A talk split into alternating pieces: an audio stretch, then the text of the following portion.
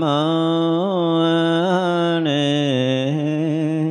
phật mời quý vị ngồi Nam Mô Bổn Sư Thích Ca Mâu Ni Phật. À, thưa đại chúng, chiều nay chúng ta sẽ học tiếp cái phẩm à, thập hồi hướng thứ 25. Đại Bồ Tát đem thiện căn hồi hướng Bồ Tát như thế rồi, lại đem hồi hướng tất cả chúng sanh Nguyện cho tất cả chúng sanh có bao nhiêu thiện căn nhận đến ít chừng khoảng khải móng tay đều được thấy Phật, nghe Pháp, kính Tăng. Những thiện căn kia đều lìa chướng ngại, niệm Phật viên mãn, niệm Pháp phương tiện, niệm Tăng tôn trọng, chẳng lìa thấy Phật, tâm được thanh tịnh, được Pháp Phật, nhóm họp vô lượng đức, thanh tịnh những thần thông, bỏ niệm phi pháp, an trụ đúng Phật giáo. Bây giờ à, tới Bồ Tát à, đem thiện căn của mình để à, hồi hướng cho chúng sanh. Và chúng ta thấy cái hồi hướng rất là hay. Nguyện cho tất cả chúng sanh có bao nhiêu thiện căn nhận đến rất là ít cái thiện căn và ít đến độ như là một cái ờ, khải móng tay gì đó. Thì cũng được ờ, thấy Phật, nghe pháp và kính tăng. Thiện căn ít mà thấy Phật thì nó thật là cũng hơi khó, đúng không? Thấy cái này chắc là chúng ta tưởng tượng mới thấy được chứ bình thường thấy không nổi. Nhưng mà một cái điều ờ, rất đặc biệt ở đây, các vị Bồ Tát đều nhắc tới cái thiện căn của chúng ta. Và hồi hướng một cách rất là chân xác là gì? Dù thiện căn rất ít cũng mong được thấy Phật nghe pháp và thấy tăng. Thì như vậy là chúng ta có bao nhiêu thiện căn thiện nghiệp của mình? Dù rất là ít chúng ta cũng hướng đến cái việc chúng ta thấy được Phật. Chúng ta nghe được pháp và chúng ta kính tạ ông tăng. Vì à, nếu đời này của mình mà mình à, nhất tâm hướng Phật là quyết tâm cầu pháp và nhất lòng kính trăng. Thì ờ, coi như thiện căn chúng ta đã lớn chứ không có nhỏ. Chứ có những người họ đi chùa, thậm chí có những người ở chùa họ không kính tăng. Do là họ đã từng nghe mấy thầy, thế này, thế kia không được tốt, cho nên lòng họ không kính. Ở chùa, ăn cơm chùa vậy mà họ không kính tăng và cũng không bao giờ nghe pháp. Và lễ Phật thì họ xem Phật giống như một cái thần linh gì đó chứ không phải là ông bậc giác ngộ. Thì người này à, à tôi thấy họ cũng tinh tấn mỗi ngày mỗi sáu Phật từ dưới lên tới trên. Nhưng mà tôi biết là họ không biết Phật là gì. À, với cái tâm là vì cầu cái gì đó. À, ví dụ như họ bệnh họ cầu hết bệnh họ đại hãy là họ cầu một cái gì may mắn cho bản thân mình thôi và tới Phật thì ờ, họ nói là à, tại vì Phật không có, họ không thấy biết, nhưng mà họ nghe nói là Phật không có xấu. Và Phật có thể ban cho họ cái gì đó, cho nên họ tới họ cầu vậy thôi. Còn à, giáo pháp của Phật và chư tăng họ không cần biết. Thì ngày này là thiện căn dày ha, mỏng chắc phải mấy đời nữa mới nảy nở thiện căn. Chứ đời này chưa có đúng không? Cho nên Đức Bồ Tát thấy rất là hay là à, dù một cái thiện căn nhỏ như một cái khải móng tay chợt có rồi mất thì bồ tát cũng muốn rằng người này thấy được phật để quý kính phật cái đã khi mà quý kính phật rồi á, mới phát tâm học được giáo pháp của đức phật. Khi mà chúng ta hiểu được cái pháp giác ngộ giải thoát rồi thì lúc đó chúng ta mới kính trọng tăng và một người với đầy đủ cái lòng này thì gần như là thiện căn đã dày rồi, chứ không mỏng nữa. Đó, cho nên bồ tát quyết là hồi hướng cái điều này đến tất cả chúng sanh. Thì chúng ta đời này chúng ta xét lại coi. Sâu nơi thâm tâm của mình mình thực sự tôn kính chư tăng không? Mình thực sự khát ngưỡng giáo pháp của đức phật chưa? Và thật tâm của mình yêu quý đức phật tới gần nào rồi. Rồi phải xét lại ba cái điều này. Và nếu trong ba điều này mà mình có, thì chứng tỏ rằng thiện căn chúng ta có cũng tương đối khá. Còn ai mà chưa có trọn vẹn ba cái này, thì phải nói thật là thiện căn họ mong manh. Vì sao? Vì ờ, nếu mà thuận lợi trong cái việc tới lui chùa chiền, tới lui tam bảo thì ờ, họ thích tới nhưng mà có bất kỳ một cái gì là họ né, họ tránh. Thì chứng tỏ thì rằng họ rất là mỏng đối với tam bảo. Chứ nếu mà họ thiện căn dày thì giá nào đối với họ họ cũng khắng khích với tam bảo. Như lần này thiện căn mỏng lắm. Ngay cả cái chuyện đi chùa mình nói là mình kiến giải, mình hiểu đạo này nọ kia, bình thường họ nói rất là thông. Thậm chí họ giảng cho ông thầy nghe và bữa đó họ được ông thầy không công nhận cái thấy họ đúng rồi bỏ bỏ bỏ mất chùa, không thấy bóng dáng luôn. Thì thiện căn vậy hả mẫu? Mặc dù là có học Phật pháp, rồi có đôi lúc cũng ủng hộ chùa chiền, rồi nghĩ là mình là cái người phật tử thuần thành được quyền là xen vào tất cả công chuyện của chùa, thậm chí dạy ông thầy làm chuyện này chuyện kia luôn nữa. Nhưng mà tới hồi người ta không công nhận mình sáng đạo, trốn mất tiêu đó, thì như vậy là chúng ta phải xét lại thiện căn của mình. Khi thiện căn của mình dày, có nhiều lần mình nói rồi, thiện căn của mình dày thì là bỏ mạng này mình chưa bao giờ có cái ý để rời tam bảo, không có. Không có cái ý xa rời tam bảo. Còn ai mà có ý xa rời tam bảo trong bất kỳ cái trường hợp nào thì biết chắc rằng thiện căn người đó không có lớn. Giờ nói gì nói, mình không có tin rằng thiện căn người đó lớn. Vì thiện căn lớn là ví dụ như họ trải qua những cái sóng gió thậm chí là cái người ở trong ngôi chùa người ở trong ngôi tam bảo đó họ không đồng ý mình. Thậm chí họ chống đối cái việc đi tới chùa của mình nữa. Nhưng mà vì cái lòng tôn kính phật mình không có rời xa tam bảo được.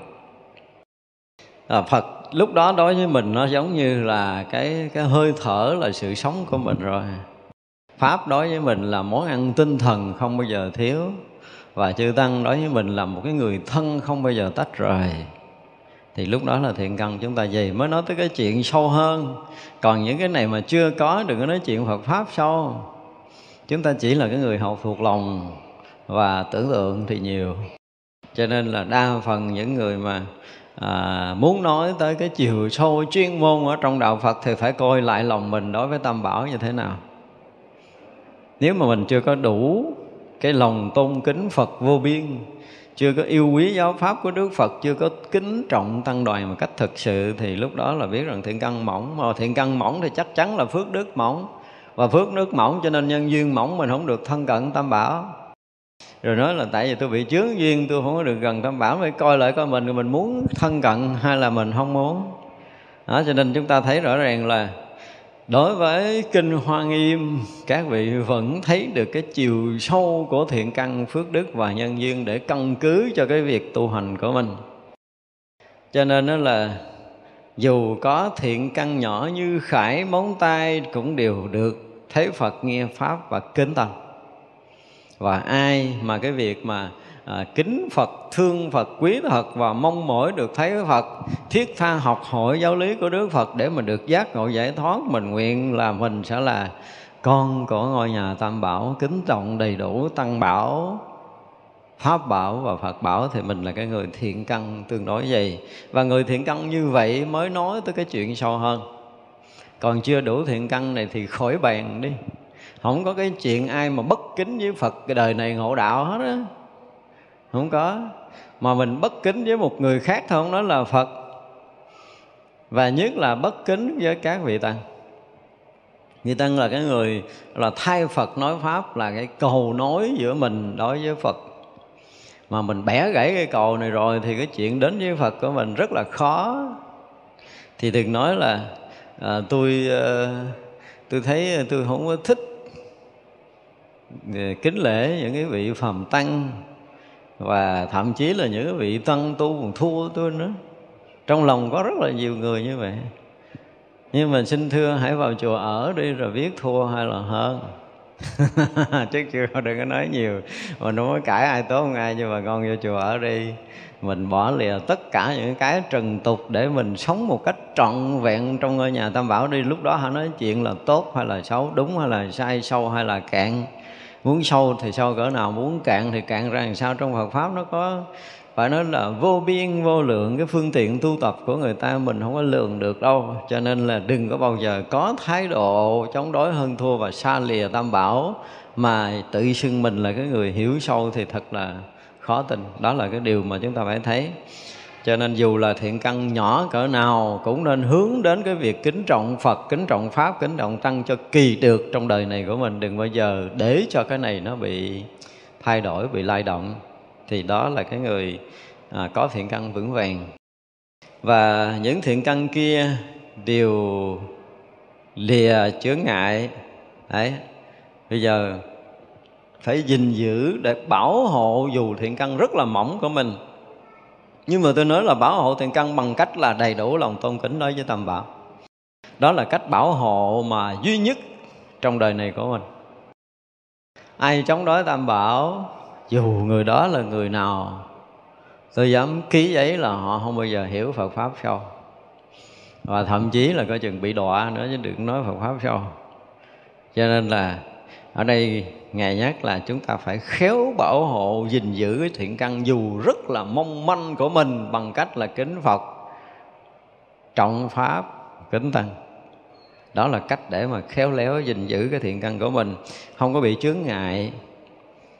Chúng ta thấy là có những người đến với tam bảo gặp nhiều chướng ngại, thì lại đổ thừa cái này kia, nhưng mà chưa bao giờ tự ngồi xét lại với mình là cái lòng tôn kính của mình đối với Phật pháp, với tăng như thế nào?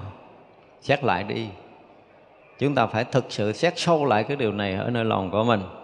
Nếu mình thấy rằng mình đã bị ờ, lung lai cái lòng tôn kính Phật, kính pháp, kính tăng thì chắc chắn rằng cái việc học Phật, tu Phật của chúng ta sẽ gặp trở ngại.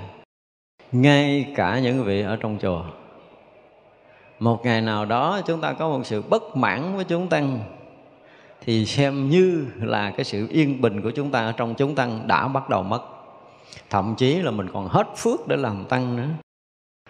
Có những người mình tạo điều kiện để cho họ ở là trúng chăng, nhưng mà tự động họ bất mãn rồi họ bỏ đi. Và đi ra rồi khóc lóc nữa là con muốn trở lại chùa, tôi nói hết phước rồi. Mà đâu phải một lần mà rất là nhiều lần người ta gia bao dung mình, người ta tha thứ cho mình để mình được thân cận, tam bảo, gần gũi chúng tăng. À, mình là cái người xuất gia mà tự nhiên cái thấy tự nhiên cái thấy chúng tăng thấy chán cái bỏ đi à. Và bỏ đi không cần nói ai hết thì rõ ràng là cái phước làm tăng của mình đó là coi như sắp sửa bị lai đổ. Và cái phước để mà có thể thân cận đại chúng gần như hết. Không phải dễ đâu thấy mấy ông tăng phèn phèn vậy á. Nhưng mà ngon đi. Hả mình có một cái thái độ bất mãn đi rồi mình sẽ thấy là cái cuộc đời tu hành mình như thế nào. Đây là một cái sự thật. Tại vì ta nói đức chúng như hải mặc dù người ta không có tu nhưng mà ít lắm là người ta cũng có một ngày thanh tịnh ở trong chùa. Tôi nói một ngày thanh tịnh thôi. Một ngày thanh tịnh đó hả? Tôi chấp cái gì đổi một trăm năm tu mà không có thanh tịnh đó, không phải giỡn rồi. cho nên thấy vậy á có những cái nơi mà chúng đông người ta gọi là ngọa hổ tàn long. Mình không biết được trong chúng đó là ai họ có nhiều khi có những cái vị họ ẩn tàng tu tập ở trong đó chắc chắn chúng đông nào cũng có, tôi dám cam đoan như vậy. Cho nên đừng coi thường chúng tăng là cái phước mình khó có thể giữ được. Và nhất là thái độ mà chống đối hơn thua nữa là thua luôn. Cả những đời mình tàn. Thành ra các vị nói là phải giữ thiện căn kia, đừng có cho bị bị gặp chướng ngại. Và chướng ngại lớn nhất để có thể gãy đổ thiện căn mình là chống đối tăng đoàn. Hơn thua đối với tam bảo. Đối với đạo phật là chúng ta phải nói đó là cái điều chướng ngại lớn nhất trong cuộc đời của mình cho nên ai có một thái độ mà hơn thua đối với tam bảo, chống đối tăng đoàn là người đó gần như là làm chướng ngại cái thiện căn tu tập của mình. Đây các ngài dùng cái từ hay là niệm phật viên mãn.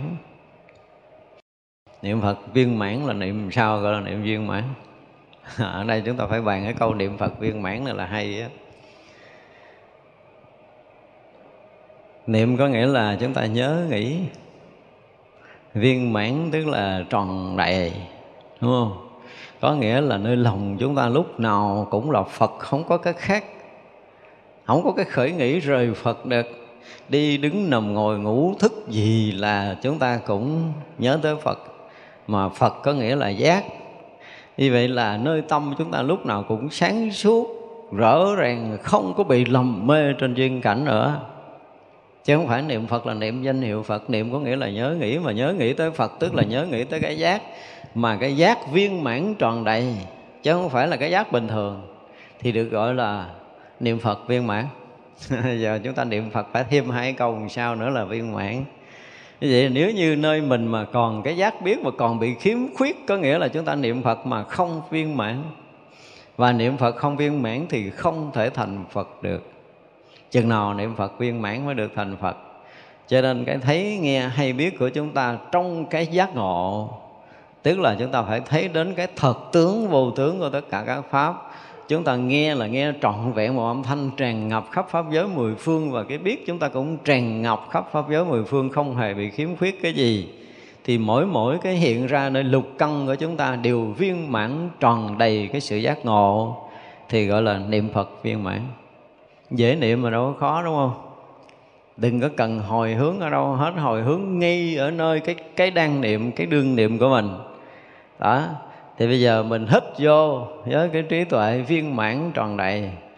Đúng không? Mình thở ra với cái tâm là tròn đầy yêu thương. Đó là cách mà chúng ta đang niệm phật viên mãn đó. Tại vì từng hơi thở một của mình trong cái sự giác ngộ viên mãn không có bị lầm mê và mình thở ra với đầy cái yêu thương với cái pháp giới chúng sanh này. Thì mình ở trong cái cảnh giới đó từng hơi thở một vào ra như vậy thì kêu chúng ta đừng giác ngộ cũng ờ, không được. Chuyện giác ngộ là chuyện đương nhiên với một người mà hít vô thở ra như vậy trong cuộc đời này. Không làm sao khác hơn được là chúng ta không giác ngộ. Nó trở thành một cái gì nó nghiễm nhiên à đến một lúc mà chúng ta đã thuần thục hết vô là gì? Trí tuệ viên mãn thở ra là tròn đầy yêu thương mà cứ như vậy trong từng hơi thở một của mình. Một cách thuần thục rồi đến nó ngắm từng tế bào của mình. Từng sát na một xảy ra nơi thân tâm của chúng ta là trí tuệ viên mãn và yêu thương trọn vẹn. Thì kia chúng ta lầm mê chúng ta khó lắm. Đây là cách không? Thật ra là cái cách niệm Phật viên mãn cũng như là cái cách thở của mình. Thì chúng ta có thể nói là chúng ta tự hào đi đúng con đường của Phật pháp. Khó có thể làm cho chúng ta rời xa cái cảnh giới giác ngộ của đạo Phật. Chứ mình thấy riết rồi đó là, ủa hết vô hơi nào cũng là giác ngộ, cũng là trí tuệ, cũng là sáng suốt, cũng là không có lầm và như vậy thì hơi thở, không khí đi tới đâu thì thế bào được ngắm gì cái trí tuệ viên mãn tới đó. Và nó được sáng suốt, nó được và soi tỏ tới đó. Nơi nơi chốn chốn, nơi cơ thể của mình, nơi thân của mình được soi sáng bằng trí tuệ giác ngộ viên mãn. Thế là từng tế bào trong cơ thể chúng ta cũng nghe lời cái hơi thở để giác ngộ. Được hấp thu cái giác ngộ thì chuyển thành sự giác ngộ viên mãn và người có giác ngộ rồi thì tự động thương yêu chúng sanh muôn loài, cho nên thở ra bằng cái tình thương, bằng cái lòng từ. Mà lòng từ bi đó là viên mãn, là tròn đầy, chứ không có khiếm khuyết cái chỗ nào hết đó thì vậy là có nghĩa là mình hướng đến đâu là mình yêu thương tới đó. Mình hiểu tới đâu là mình yêu thương tới đó. Mình nhớ tới đâu là mình yêu thương tới đó là một cái sự yêu thương tròn vẹn, chứ không có khiếm khuyết và chỉ thuần một bề thương yêu để có thể lợi ích cho thiên hạ thôi, chứ không có chuyện thứ hai nữa. Và người nào mà tuyệt đối hết vào, thở ra được như vậy thì cũng giống như đây là niệm phật viên mãn đó, cho nên khi mà người nhớ tới phật là chúng ta hoàn toàn không còn lầm mê nữa. Và tròn đầy, trọn vẹn cái cái giác hiện tiền ở nơi tâm của mình thì niệm Phật như thế gọi là niệm Phật viên mãn rồi. Và khi niệm Phật viên mãn có nghĩa là thấy biết viên mãn của mình, có nghĩa là sự giác ngộ viên mãn của mình, là không còn bất kỳ một cái gì lầm mê nơi tâm của chúng ta nữa. Đó là cái cách niệm Phật của Bồ Tát. Như vậy là Bồ Tát niệm Phật khác mình niệm Phật, đúng không? Chúng ta niệm Phật có lúc tỉnh, có lúc mê. Và lúc mê thì gọi là bị khiếm khuyết lúc chúng ta bất giác bị dính mắt có nghĩa là bị khiếm khuyết. Cho nên Bồ Tát niệm Phật thì không có bất giác. Bồ Tát niệm Phật thì không bao giờ bị vướng mắt không có cần niệm cái danh hiệu gì hết, chỉ nhớ tới cái giác.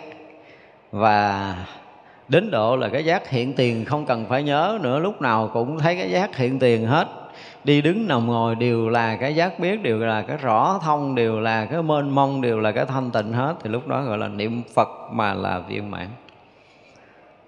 Ra với mố mình cũng phải uh, lập cái tông niệm phật viên mãn niệm phật là phải viên mãn chứ còn niệm bị khiếm khuyết đừng có niệm. Đó mình niệm cái danh hiệu phật nhưng mà là bằng cái tâm so sánh phân biệt thì niệm phật như vậy bị khiếm khuyết. Dù là danh hiệu đức phật nào và chúng ta chỉ nhớ bằng cái ý niệm so sánh phân biệt của mình thôi. Thì có lúc chúng ta nhớ, có lúc chúng ta quên. Và thậm chí chúng ta có nhớ danh hiệu Phật đi nữa mà tâm chúng ta nó không có giác. Thì niệm Phật như vậy vẫn không hiệu quả. Cho nên nghĩ tới Phật là nghĩ tới giác. Mà giác này là giác viên mãn tròn đầy chứ giác không có khiếm khuyết. Cho nên là bất kỳ một cái gì mình hướng tới thì chỗ đó là cái chỗ giác và cho tới cái giác nó hiện tiền không cần mình hướng trong hướng ngoài hết, lúc nào cũng hiển hiện cái giác đó như duyên thì như vậy là chúng ta niệm Phật viên mãn tròn đầy. Đó gọi là niệm Phật viên mãn. Còn niệm pháp nó chỉ là cái gì? Là phương tiện. Thì từ cái chỗ viên mãn tròn đầy đó khởi cái phương tiện để lợi ích chúng sanh. Gọi là niệm pháp, chứ không phải là chúng ta học, chúng ta nhớ nữa mà là phương tiện từ cái cảnh giới giác ngộ viên mãn này là khởi cái phương tiện để có thể cứu giúp mọi người, mọi loài, thì gọi là pháp là phương tiện. Phương tiện xuất phát từ đâu? Từ cảnh giới giác ngộ viên mãn tròn đầy. Chúng ta nên nhớ, vậy mới tạo phương tiện. Chứ nhiều khi mình thì ờ, chưa giác ngộ. Nhưng mà cái gì? Nhất là các vị sư trụ trì của mình, phương tiện độ sanh có quá nhiều phương tiện luôn. Phương tiện kể không hết. Nhưng mà không biết phương tiện này xuất phát từ đâu thì mình không biết. Chứ không phải xuất phát từ cái chỗ giác ngộ viên mãn. Cho nên cái cách bồ tát Thì chúng ta thấy là bồ tát nói rất là rõ, nói rất là thứ bậc. Là khi mà chúng ta niệm phật viên mãn rồi thì mới khởi cái pháp phương tiện. Tức là trong thập độ ba la mật thì cái bát nhã độ hiện ra tước rồi thì mới tới phương tiện độ.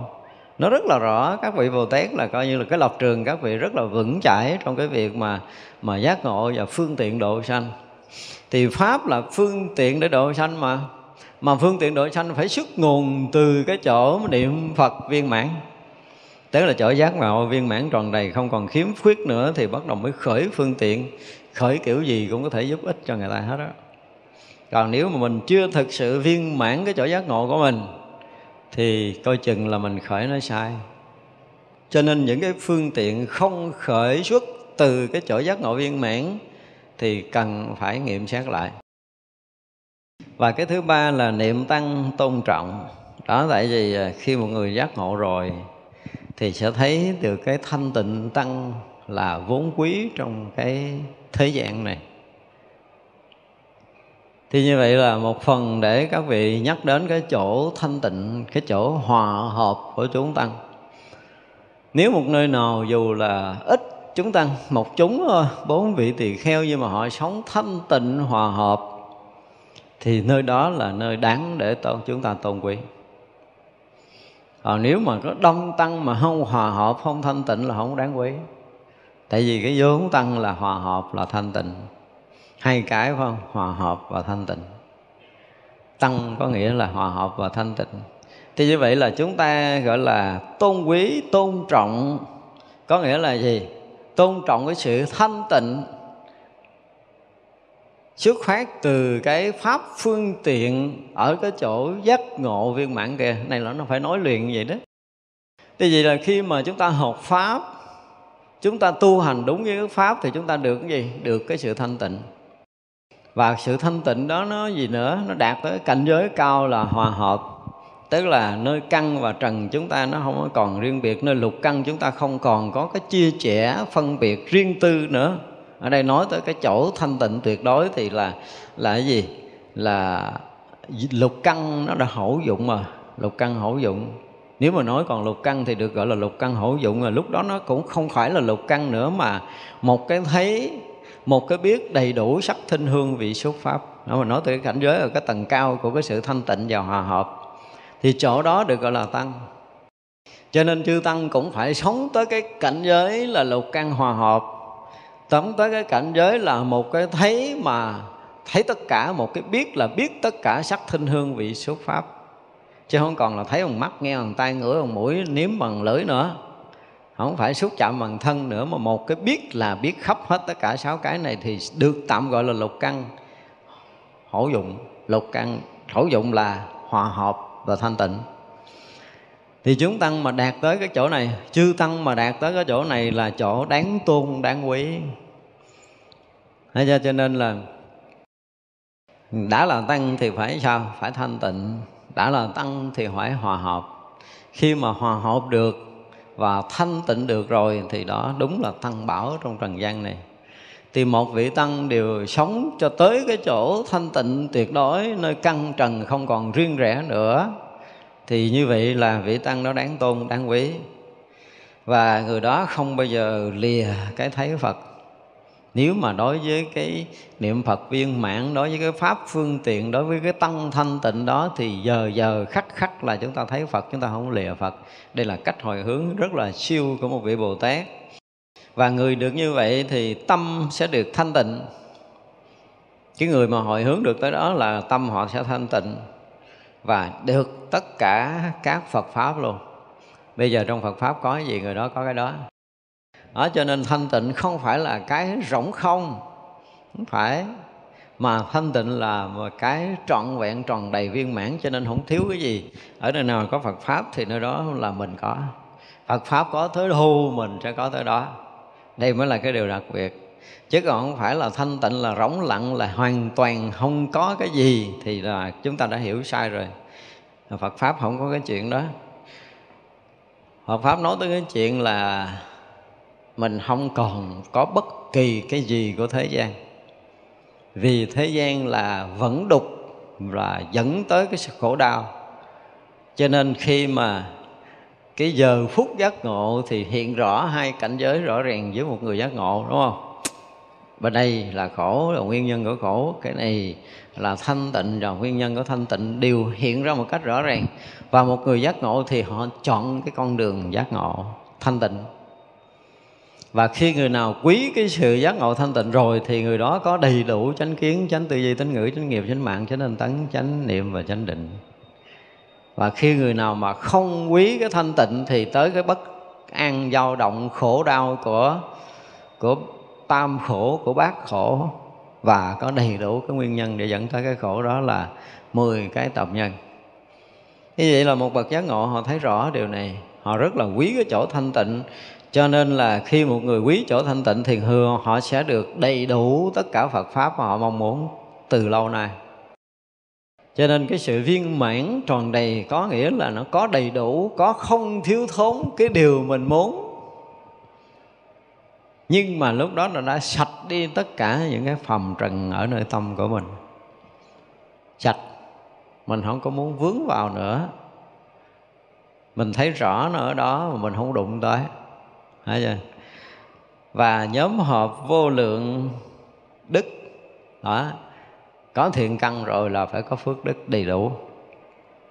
Khi một người mà đã ờ, niệm phật viên mãn, đã có đầy đủ phương tiện của pháp, có đầy đủ sự thâm tịnh, hòa hợp của tăng, thì người đó luôn luôn được thấy phật. Và như vậy là người này cái đức lớn lắm rồi, không phải là người thường người này mới gọi là đầy đủ cái phước đức. Và phước đức đầy đủ thì nhân duyên của người đó sẽ đầy đủ. Cho nên cái sự thanh tịnh của họ đạt tới những cảnh giới thần thông ở trong đạo Phật. Đây là cái việc đương nhiên. Khi mà họ đã thanh tịnh và đầy đủ cái đức rồi thì những điều này tự nhiên xảy ra. Chứ cần à, trong giai đoạn tu tập mình muốn mình có thần thông là một điều sai lầm. Và tuyệt đối đừng bao giờ có móng khởi để mình có thần thông trước khi mình đã giác ngộ viên mãn.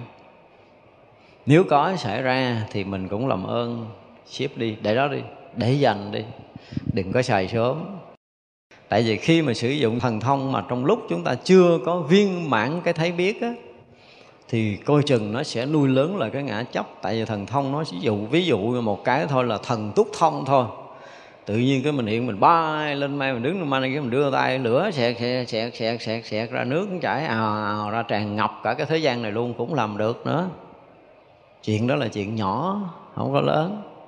Nhưng mà các vị phải ẩn cái này, tại mình làm cái này cho người ta quý, người ta kính mình, nó sanh tâm ngã mạng là coi chừng cái mưu cầu danh lợi ở phía sau đó nó có xảy ra. Mình làm cái gì mà hơn người, hơn đời thì coi chừng là xây dựng cái ngã chấp của mình cho nên chúng ta phải rất là khéo léo, dù là có đi nữa cũng phải để một bên đó, không xài. Cho tới khi nào mình nghiệm lại, mình thấy là cái ngã chấp pháp chấp vi tế của mình gần như đã tan biến một cách toàn triệt rồi. Mình không bao giờ còn gầy dựng cái ngã riêng lại được nữa. Ở đây chúng ta dùng từ là cái ngã riêng. Ngã là dứt phát phải riêng rồi. Có ngã là mình thấy riêng tư, có ngã là mình thấy khác biệt à cho nên mỗi lần mình thấy khác với mọi cái có nghĩa là ngã mình đã hiển lộ. Đơn giản để kiểm tra ngã mình đâu có khó đâu đúng không? À, tôi thấy tôi nghe tôi hiểu tôi biết tôi thế này tôi thế kia tôi thế nọ tôi đạt được cái không tôi đạt được cái rỗng tôi đạt được cái tan thân tôi đạt được cái thanh tịnh cũng là tôi đạt được. Và đó là cái ngã của mình được. Và bản ngã mình với bao nhiêu cái sự mong mỏi công phu lâu nay. Có nhiều khi cảnh giới thật nó không có hiện ra mà do cái tham cầu quá lớn của mình mình muốn mình được cái này sớm hơn thiên hạ một chút thôi. Đơn giản đừng nói là được cái gì để hơn cái gì. Đại khái là mình thấy ờ, mình ờ, sẽ làm gì đó hơn cái chúng này một chút thôi. Thì như vậy là cái gì? Bản ngã nó sẽ rất là khéo léo sắp xếp cho mình leo lên cao người ta. Và tự động một ngày nào đó mình sẽ hơn người ta ví dụ như bây giờ mình ngồi thiền để cho nó sợ mình thôi, đơn giản vậy thôi à. Vậy mà cũng có người làm được ngồi thiền cho chúng ngán mình. Ngồi 1 tiếng hai tiếng mà không sợ, tao ngồi 10 tiếng 20 tiếng cho tao bay sợ chơi chứ không phải vì mục đích giác ngộ. Cho nên là sao rồi thì tu không được gì hết.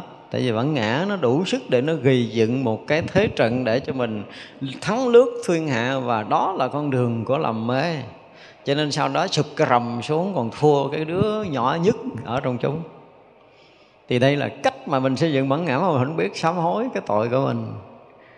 Ở ngồi cái là ngồi trong đang lúc ngồi cũng đau, nhưng mà gán đi con, gán đi đợi chừng nó, tụi nó biết rồi đó, đợi cho đứa này nó biết, tao ngồi nhiều cái đã, thậm chí là ông thầy trụ trì chưa biết, kêu ông thầy trụ trì xuống đây, kêu ông biết tôi ngồi hai ba chục tiếng luôn.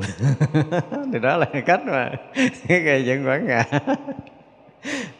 Thì rõ ràng là cái bản ngã mà nó lớn chừng nào thì nó làm cho mình si mê chừng đó chứ không có lợi. Thật ra là cái cách mà để mình có thể phát hiện được mình là mình vừa thấy mình khác thiên hạ thôi là bản ngã đã bắt đầu lộ ra rồi. Và mình cố mình làm hơn cố mình, mình tìm cách để mình càng khác người ta tức là một cái loại lập dị. Mà càng lập dị chừng nào thì càng ngạo mạn chừng đó nếu mình có khả năng. Mình có khả năng để mình lập dị là mình sống khác đời mình sống khác người. Và cái khác mình nó cũng gắn gán hơn người ta ăn chút. Ví dụ như người ta nhìn cái góc này người ta nhìn góc kia thấy mình cũng hơn người khác chút là loại lập dị đi cũng ra vẻ mình là thiền ờ, sư gì đó đi ờ, bay bay phất phớt trên mặt đất rồi cũng luyện công để cho mình đi nhẹ nhẹ một chút vậy đó. Ở thì là Ờ, ở trong rừng là thuyết pháp cũng ra ngoài rừng thuyết pháp chứ không thèm thuyết pháp trong pháp hội. Có nghĩa mình làm cái gì nó không có giống người ta một chút gì đó cái nghĩ là mình à, mình bắt đầu mình sống đúng với cái thời đức phật hồi xưa đức phật ra rừng thuyết pháp bây giờ mình cũng ra rừng mình ngồi thuyết pháp cho nó giống. Và rõ ràng là làm gì? Làm gì? Nghe nói là biết làm gì rồi. Thậm chí là bây giờ ví dụ như mang à, mang dép thì màu này màu kia vậy đó. Mình làm sao cho đừng giống đời là được thì đó là cái cách lập dị và lập dị có nghĩa là gì? Là xây dựng cái bản ngã. Chứ không phải lập dị là phá cái bản ngã. Khi người ta vô tư, thực sự người ta không có cái gì để dính mắc ở hai bên. Không còn cái so sánh phân biệt cao thấp nữa.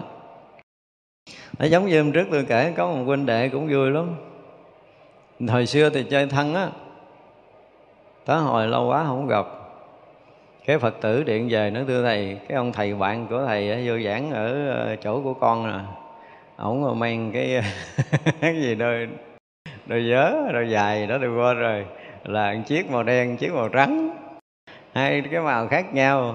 Cái phật tử hỏi, thì ông mới trả lời là khi nào mà tụi con là ờ, hết so sánh phân biệt thì thầy sẽ may, mang dài cùng màu rồi bây giờ phải hỏi làm sao thầy? Tôi nói thì đơn giản thì cứ con cứ hỏi ông thầy đó là lúc ổng lựa hai màu đó là ổng có so sánh không? Hỏi đơn giản vậy thôi. Ông lựa hai màu, ông mang thì ông có so sánh không? Đó là ra là chúng ta thấy là mỗi lần muốn lập dị muốn làm khác có nghĩa là xây dựng bản ngã. Mà xây dựng bản ngã thì tự nhiên mình mù tối à. Cho nên đây là cái mà để chúng ta phải biết là khi mà chúng ta tập trung cái việc học đạo của mình để mình huân cái đức của mình á, cái đức mà gọi là cái âm đức á, là cái mà gần như mình âm thầm nha, mình âm thầm mình à, mình chịu thua, chịu thiệt mọi vấn đề. Nó, cái này nó gần giống như cái dạng nhẫn nhục vậy đó. Mình hòa đồng, mình hòa nhập, mình hòa tan trong chúng là là cái cách quân cái đức của mình. Một người mà sống trong chúng khéo chúng ta thấy rõ ràng là họ sống cả năm gần như không thấy thiếu điều họ biến mất ở trong đại chúng không thấy họ lú cái cạnh nào ra hết trơn á. Thì đó là cái người mà huân được cái đức của mình trong cái việc tu tập. À, tôi tôi hay nói là cái người sống trong chúng giống như một giọt nước rớt vào biển và giọt nước nó sẽ thành biển. Thì đó là một biển chứ không còn là riêng mình. Thật ra là chúng nào mà ở trong đại chúng mà chúng ta hòa tan được là chúng ta khéo quân cái đức của mình. Và cái điều này nó sẽ có lợi về sau cho cái việc tu học. Của cái việc mà giáo hóa của mình đó tức là mình đã từng sống trong chúng mà mình đã từng hòa hợp với chúng như thế nào một cách rất là tuyệt đối phải dùng cái từ như vậy. Thì sau này khi mình à, mình ra mình có chúng thì cái đức này của mình nó tự động nó nhiếp chúng tự động thôi, tự động thôi là tại vì hồi xưa giờ mình đã sống vậy có nghĩa là mình đã gieo cái nhân hòa hợp thanh tịnh của chúng rồi. Và khi ra làm việc là chúng tự động, nó có một cái gì đó nó hay lắm, rất là yên, rất là hòa, không có chống trái nhau trong chúng, không có cái chuyện hơn thua bè phái ở trong chúng. Đó là người có đầy đủ, có vô lượng cái đức. Rồi đối với tất cả mọi người, mọi loài cũng vậy, họ đã từng kính phật, họ đã từng trọng pháp, họ đã từng kính tăng rồi tức là cái lòng tôn kính của họ đối với cái cái bậc trên trước, họ đầy đủ cái lòng tôn kính đó. Và thậm chí là họ tôn kính với tất cả những cái vị Phật tương lai, hay cho nên người nào họ cũng tôn quý, họ cũng kính mến hết đó, sẽ trở thành một cái cái đức đã được quân tập lâu rồi. Cho nên họ nhìn mọi người, họ nhìn mọi loài với cái lòng thương yêu và tôn kính cho họ, không nhìn bằng cái khác nữa và chính cái đó mà trên bước đường giáo hóa họ sẽ thuận lợi sau này. Họ sẽ thuận lợi. Cho nên nói tại vì mình chưa có thời gian mình khai thác hết hai cái mà mình nói mình nói khơi khơi, họ cứ nghĩ là nó là cái chuyện mà à, đơn giản nhưng không đơn giản. Cái chuyện mà hít vào á hả, mà trí tuệ viên mãn mà thở ra đó là tròn đầy yêu thương, nó hay lắm. Rồi có cái dịp nào đó chúng ta sẽ nói một cái bài thật là dài về cái chuyện này đây cũng là cái chuyện huân đức đối với tất cả chúng sanh, đối với tất cả mọi người, mọi loài. Với tròn đầy cái yêu thương thì nó sẽ một cái sự huân tập để mình thấy mình không còn sát biệt, không còn xa lánh, không còn cách biệt bất kỳ ai. Ai ai mình cũng thương, cũng yêu, cũng quý, cũng kính hết. Thì vậy là sự gắn kết hòa hợp với mình với tất cả mọi loài nó đã bắt đầu có từng hơi thở một của mình rồi cho nên đến lúc mà mình phải ra mình làm phật sự hay cái gì là khắp thế giới này, giống như người thân là ruột rà, là máu mủ, là thâm tình với mình, nó không còn khác lạ. Mọi cò, loài, mọi cõi mình đi đâu mình ở đâu thì tất cả các loài, các cõi đều là những cái nơi mà thương yêu quý mến của mình. Hay lắm. Thấy vậy chứ mà nếu chúng ta quân tập lâu, chúng ta thấy đến mức độ thuần thục rồi cuộc đời này hết kẻ thù. Và chỗ nào cũng chờ đối giác ngộ hết vô giác ngộ, thở ra yêu thương. Thì chỗ nào cũng viên mãn, chỗ nào cũng tròn đầy hết thì không cần có mưu cầu nào hơn hết đó thật sự mà chúng ta không còn cái gì khác hơn hai cái này trong cuộc sống của mình, thì người đó là người nghiễm nhiên được giác ngộ rồi. Thì đó là cái cách để chúng ta huân cái đức của chúng ta. Cái người đức lớn là cái người thương được nhiều hơn trước đây. Chúng tôi định nghĩa cái đức lớn nó có khác nha tức là người có đức thì ai họ cũng tha thứ và thương yêu được hết. Xảy ra chuyện gì, họ cũng tha thứ và thương yêu được hết, thì người đó là người có đức lớn. Đức mới phục được người, cho nên khiến cho người ta bị cảm cái đức của mình mà người ta theo mình để tu học. Đây là một cái sự thật của những cái bậc tôn đức, đúng không? Chúng ta hãy giờ dùng cái từ hướng về các cái vị tu lâu, chúng ta hãy gọi các vị đó là những cái bậc tôn đức tức là những cái, người có đức đáng tôn đáng quý đáng trọng trong cuộc đời của mình đó là cái người đức lớn. Người đức lớn thì quỷ thần cũng phải nể phục và quy phục. Đó là người có đức lớn chứ đừng nói người thường. Người có đức lớn là họ sẽ quy phục được. Cho nên trong cái ờ, mười cái hiệu đức phật là gì? Như là ăn cúng chánh biên trì minh hạnh túc thiện thể thế gian giải vô thượng sĩ điều ngự trưởng phu thiên nhân sư thì chúng ta thấy là cho tới cái thời của mình đó, những cái vị ờ, tôn đức của mình chưa chắc đã làm được quốc sư. Thỉnh thoảng những cái đời của tổ, chúng ta thỉnh thoảng có một vài vị tổ là làm thầy của vua. Nhưng mà đời này là chưa có. Đời này chưa có nhưng mà đức phật là sao? Tám vị vua đều làm đệ tử. Ngay cả chúng ta thấy là ngay cả vua là cha của mình là tịnh phạn. Sau khi mà đức phật thành phật về, cung thành ca tỳ la vệ thuyết pháp, thì vua tịnh phạn sao? Cũng quy y. Ở thế tục thì là cha con, ở trong Phật pháp là đệ tử. Ngược lại là đệ tử. Nó quy y với tam bảo. Thì như vậy là cái phước thì mình có thể là mình có được tất cả mọi thứ mình mong muốn, nhưng mà có đức là quy thuận được tất cả những cái thuận và cái nghịch. Quỷ thần cũng phải quy thuận. Cho nên chúng ta thấy vào một số ngôi chùa mà gọi là ngôi chùa linh, ngôi chùa linh, thì phải nói là cái uy đức của cái vị trụ trì đó đã quy phục được quỷ thần ở trong cái khu vực đó. Khu vực đó quỷ thần là phải quy phục con thầy trụ trì cái đã còn nói chuyện sao và gọi quỷ thần thì thường nếu mà cái chùa không linh thì nó sẽ phá tăng chúng tu không được hoặc là nó phá chung quanh nó gây náo loạn chồng sớm đủ thứ khiến cho cái vùng đó ở bất an. Nhưng vị thầy có đức rồi thì cái vùng đó bắt đầu họ sống yên chùa yên và cái làng đó nó sẽ yên. À, cái vùng đó nó sẽ yên cái đất nước đó nó sẽ yên với cái đức của một ông thầy lớn. Một ông thầy mà có đức lớn nó sẽ trùm một quốc gia có đức lớn nó sẽ trùm cả cái thế giới này thì mới gọi là cái đức của vị đó lớn. Lớn đến độ là các vị mà có nghĩ tới vị này thì tự động họ cảm giác họ yên. Họ không lo lắng gì hết. Mặc dù là chưa có gần gũi, chưa có thân cận gì hết, họ chỉ cần thấy mặt, họ chỉ cần nghe tên thôi là tự nhiên họ cảm giác họ yên rồi. Tại vì người này nó tràn ngọc sự yên bình ở nơi tự tâm, họ sẽ tỏa ra khắp cái xứ sở họ đang có, họ thậm chí họ tỏa ra khắp cả cái hư không này. Cho nên ví dụ như mình ở ờ, ở một chùa đi, ở một chùa mà mình ờ, mình nghe nói trong chùa mình có người ờ, nhập định sâu cả chúng quan hỷ. Thôi, ở chúng mình nghe chuyện đó là mình rất là quan hỷ, tại vì mình muốn định hoài mình định được có người vậy đó, mình hoan hỷ và không phải quan hỷ, không đâu, mình lắng tâm, mình nghe kỹ đi, mình hướng tới cái người đó, mình cũng cảm giác được sự được an lạc, thanh tịnh nữa. Tại thực sự chính họ thanh tịnh, họ sẽ tỏa ra một vùng rất là rộng lớn. Và đây mới gọi là âm đức nè.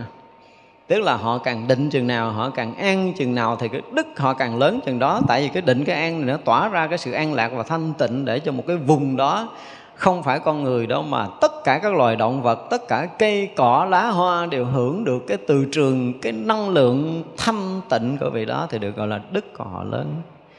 Và họ muốn nhiếp phục tâm của mình giờ nào họ nhiếp phục. Thậm chí là chúng ta sẽ nhiếp phục được tất cả những cái loại mà à, quỷ thần chống đối Phật pháp cũng được nhiếp phục.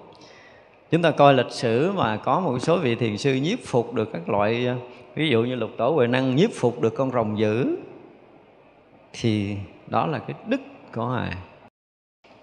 Không phải chuyện đơn giản, nói tới cái đức là một cái gì đó nó lớn lao vô tận, không phải là chuyện bình thường. Ra ví dụ như chúng ta nói là nha, cái chỗ này nó đang à, đang bất an. Cái có ông thầy ông lại ông đứng chơi, tự nhiên cái người ta thấy yên à mà họ không biết lý do gì thì chúng ta phải biết đó là cái âm đức của vị thầy nào lớn đến cái độ ông mang sự bình an cho tới cái chỗ này chỗ này nó yên á. Không cần chấp tay trầu an luôn nữa. Chỉ cần ông lại ông nói ông nói, ủa, cái gì vậy ta? Đơn giản là dẫn dẫn chơi vậy vậy chứ mà yên á. Có mặt người đó xuất hiện là chỗ đó nó yên. Kỳ vậy đó, những người có đức, chúng ta phải thấy cái điều này rất là lạ. Chỗ đang loạn, có sự xuất hiện người này, chỗ đó yên. Và chúng đang loạn, quý vị có đức tới thì tự động yên, mặc dù vị đó không phải là trụ trì nha chúng ta sẽ nhìn một cái số nơi mà, gọi là, chúng rất là đông và ồn ào, náo nhiệt. Vị này không có cái trách nhiệm gì á. Không có trách nhiệm để giảng dạy, không phải là giáo thọ, cũng chẳng phải là trụ trì cái gì. Nhưng mà tự nhiên xuất hiện giữa cái chúng cái yên hết trơn à và đại chúng tự nhiên có thấy im phân phát của mình không biết lý do gì mà nãy đang ồn ào, giờ yên. Thì hóa ra là có cái ông sư nào đó xuất hiện á. Thì đó gọi là cái đức nhiếp chúng bằng cái đức tu của mình. Và đức tu này là một sự quân tập rất là dày trong thiền định và nhiều đời, nhiều kiếp. Mình thương, mình quý, mình kính, mình hòa đồng với tất cả mọi người, mọi loài. Và chính cái này nó huân thành cái đức của chúng ta. Và cái đức lớn nó cảm được cả trời người. Ví dụ như bây giờ à, trời đang chuyển mưa. Mình có công chuyện mình phải đi ngoài cái mình nói trời đừng có mưa cho tôi đi xong rồi hả? Mưa cái tự nhiên ông trời không nín cho mình đi xong không mưa. Có đức nó cảm tới cái mức đó mình đi ra mình sẽ ướt đó trời đừng mưa để cho đi tới chỗ đó là không mưa đó mưa cái tự nhiên nín thiệt nha nha. Không phải chuyện đơn giản đâu đó. Tức là những người có đức á, thì sao đức trọng quỷ thần phải kinh? Quỷ thần cũng phải nghe chứ không phải chuyện đơn giản thì người đó là người có đức. Mà muốn vậy thì phải trải qua những cái hồi nãy giờ mình nói là phải là cái gì? Phải niệm phật viên mãn, rồi từ cái chỗ viên mãn mà khởi cái phương tiện, tức là khởi pháp độ sanh. Và cái pháp đó phải làm cho cái người khác được thanh tịnh lục căn của mình, được sống hòa hợp với tăng chúng, vân vân. Thì đó là cái người có đức lớn. Và cái điều này đòi hỏi chúng ta phải tu. Nói gì thì nói mà thiếu tu thì không bao giờ có đức. Cho nên có những người họ thấy biết đúng phật pháp rồi, họ cần phải ở một nơi ở một nơi họ không làm gì cho chúng hết á. Được gọi là nhập thất đi. Nhưng mà thực sự họ nhập thất là họ huân tập cái đức của mình. Đó nếu mà họ sống trong cái cái trí tuệ giác ngộ viên mãn và họ khởi cái lòng thương yêu tự động cái cái đức của họ nó lớn lên từ từ. Và chúng dù không có gặp mặt đi nữa tự nhiên nghĩ tới người đó cái tự nhiên mình cũng thấy yên yên. À, mình nhớ tới cái người đó cái mình thấy ở trong lòng mình nó an an thì chứng tỏ rằng cái người kia đã huân được cái đức lớn rồi đó. Chỉ hướng tâm về mình thôi. Cái người mà có đức chỉ cần người khác hướng tâm về người mình thôi là người khác tự động được yên. Và ngược lại người đó mà chỉ hướng tâm tới một người đang bất an thôi. Ví dụ như có một người à, phật tử gọi à, sư phụ ơi, con bị gì, con khổ quá, con bất an quá, sư phụ giúp con. Cái ông thầy nó không sao đâu, con hết liền hà, cái tự nhiên cái mình hết thiệt hết thiệt á. Mà không làm gì hết trơn á. Tức là nếu mà người có đức chỉ cần tác ý là như một cái lịnh thần á, chứ không phải chuyện đó là thần thánh cũng phải ủng hộ theo cái ý kiến của vị đó gọi là người có đức. Cho nên họ hướng tâm tới cái chỗ nào là chỗ đó sẽ được yên ổn thì gọi là người có đức. Còn người không có đức là lập một cái đàn tràng cầu nữa nó cũng tùm lum. Không có được gì hết trơn gọi là không có đức. Thật ra là bất kỳ một cái sinh hoạt nào ở trong tôn giáo là chúng ta phải nhìn coi là cái vị này có đức hay không. Ví dụ mời họ cúng một cái lễ nào đó thì phải lựa những cái vị có đức để cúng. Cái lễ cầu siêu, cái lễ cầu an cũng vậy. Một cái lễ trai tăng hay gì cũng vậy chúng ta nhìn vào cái cuộc lễ đó, đúng không? À, cái người hiểu biết người ta không có nhìn đông đông thì đông nhưng mà còn đó có ông vị nào có đức không ví dụ vậy, họ thấy nhiều cái vị tôn đức mà dự lễ thì đó mới là cái lễ lớn. Một cái lễ lớn là khó, có một cái vị đức lớn ở trong đó. Đông chúng tăng thì đông chúng tăng, nhưng mà có cái vị đức lớn ở trong đó cái họ nói, trời ơi, cái lễ này lớn quá trời. Còn không họ nói, ôi trời ơi, nguyên cái lễ mà à, không có vị có đức nào tới hết. Lễ đông nhưng mà không có vị nào có đức hết thì cái lễ lớn nó cũng thành cái lễ nhỏ. Cho nên là chúng ta thấy là mỗi một lần mà cái lễ gì của mình lớn thì mình phải đi thỉnh được mấy cái vị hòa thượng lớn. Đúng không? Đó, thì mượn cái đức của ổng nữa làm cho cái lễ mình nó mới trở thành cái uy nghiêm. Chứ nếu không là cái lễ nó nó có một cái gì nó loãng loãng á. Chứ nó thật sự là nó không có cái gì gọi là là lớn lao, không có chất, không có chất của buổi lễ trọng đại thật ra cái người có đức xuất hiện ở đâu thì chỗ đó nó trở thành cái gì? Cái uy dũng, cái uy hùng nó lộ ra ở chỗ đó. Quỷ thần đều nể phục, rồi chư thiên đều kính trọng và người người đều quý mến thì cái cái lễ đó là của một vị tôn đức. Có một vị tôn đức ở trong đó. Thì cái chùa cũng vậy và bất kỳ cái nơi nào cũng vậy. Cho nên chúng ta thấy là ví dụ như ngay cái chuyện mà mưa bão này thôi ngay cái chuyện mà mưa bão, trong cái mùa mưa bão này đi. Và cái vùng nào mà có cái người tu, họ có đức. Và họ chỉ hướng tâm chút xíu thôi, hướng tâm chút xíu thôi. Mưa bão này cũng ờ, gì đó, ảnh hưởng tới nhiều người quá thôi, có thể bớt lại một chút đi. Trả giá bớt một chút đi. Thì chỗ đó bắt đầu mưa nhẹ nhẹ, gió nhẹ nhẹ, có mưa chứ không? Nhưng mà gió nhẹ nhẹ, không có sập nhà, hộp cửa, không có đổ gãy cây cối. Ví dụ gì đó thì ở chỗ là có người có đức họ chỉ cần hướng tâm một tí thôi là thần mưa thần sấm thì thần gió thì cũng phải dịu dàng lại một chút. Không có ồn ào tại vì ở đây có cái ông này nè à, cho để cho ông yên. Thật ra tôi nói là có đức là quỷ thần phải nể trọng Mà thực sự là quỷ thần nể trọng Không có đơn giản đâu. Thành ra là chúng ta hiểu về cái việc mà cái người có đức á, thì chúng ta mới thực sự là quý trọng cái chỗ công phu tu hành. Tại vì công phu tu hành nó đạt tới một cái đỉnh nào đó là người ta có đức. Mặc dù cái tuổi của họ còn rất là trẻ, họ lớn tuổi, nhưng mà cái đức tu của họ đã tròn đầy viên mãn. Và đức tu thì không phải một đời này rồi, thực sự có đức là phải rất là nhiều đời họ quân tập. Và khi họ trở lại cái thế gian này, họ mang cái đức tu đó họ tới đây nữa và một nơi nào mà xuất hiện một cái vị tôn đức là nơi đó tự động yên ổn, thanh tịnh và phát triển. Yên lạ thường lắm chứ không phải bình thường đâu. Thì đó là người có đức, cho nên là gọi là nhóm hợp vô lượng cái đức của mình là không phải một đời, mà là rất là nhiều đời. Cho nên là chúng ta rất là, nếu mà trong đời này mà mình gặp một cái vị mà có đức thì mình yên tâm đi, cái chuyện gì kệ nó đi. Có cái ông đó không che rồi. Cái đức đủ có thể che nó giống như một cái tàn lọng lất rất là lớn để che phủ một cái vùng. Không đơn giản đâu, nếu chúng ta hiểu được điều này á thì chúng ta yên tâm lắm. À chúng ta hiểu được điều này rồi mình biết chắc rằng mình có một cái người có đức. Ở đâu bên cạnh mình mình núp cái bóng. Là tự động mình yên à. Cái gì đi nữa xảy ra không có qua cái đức của người ta quỷ thần còn phải nể chư thiên phải nghệ phục. Cái đừng có nói chư thiên đi ngang phải dở mũ chào chứ đừng có dẫn chơi với một người có đức. Đó, thì như vậy là à, những cái chuyện mà, gọi là cái gì, thiên tai bão lũ mà tới cái dùng những người có đức là cũng phải đi lệch lệch, chỗ khác chơi đi, không có ghé đây được đâu. Tự động nó sẽ có một cái sự chở che lạ kỳ lắm. Đây là một cái sự thật.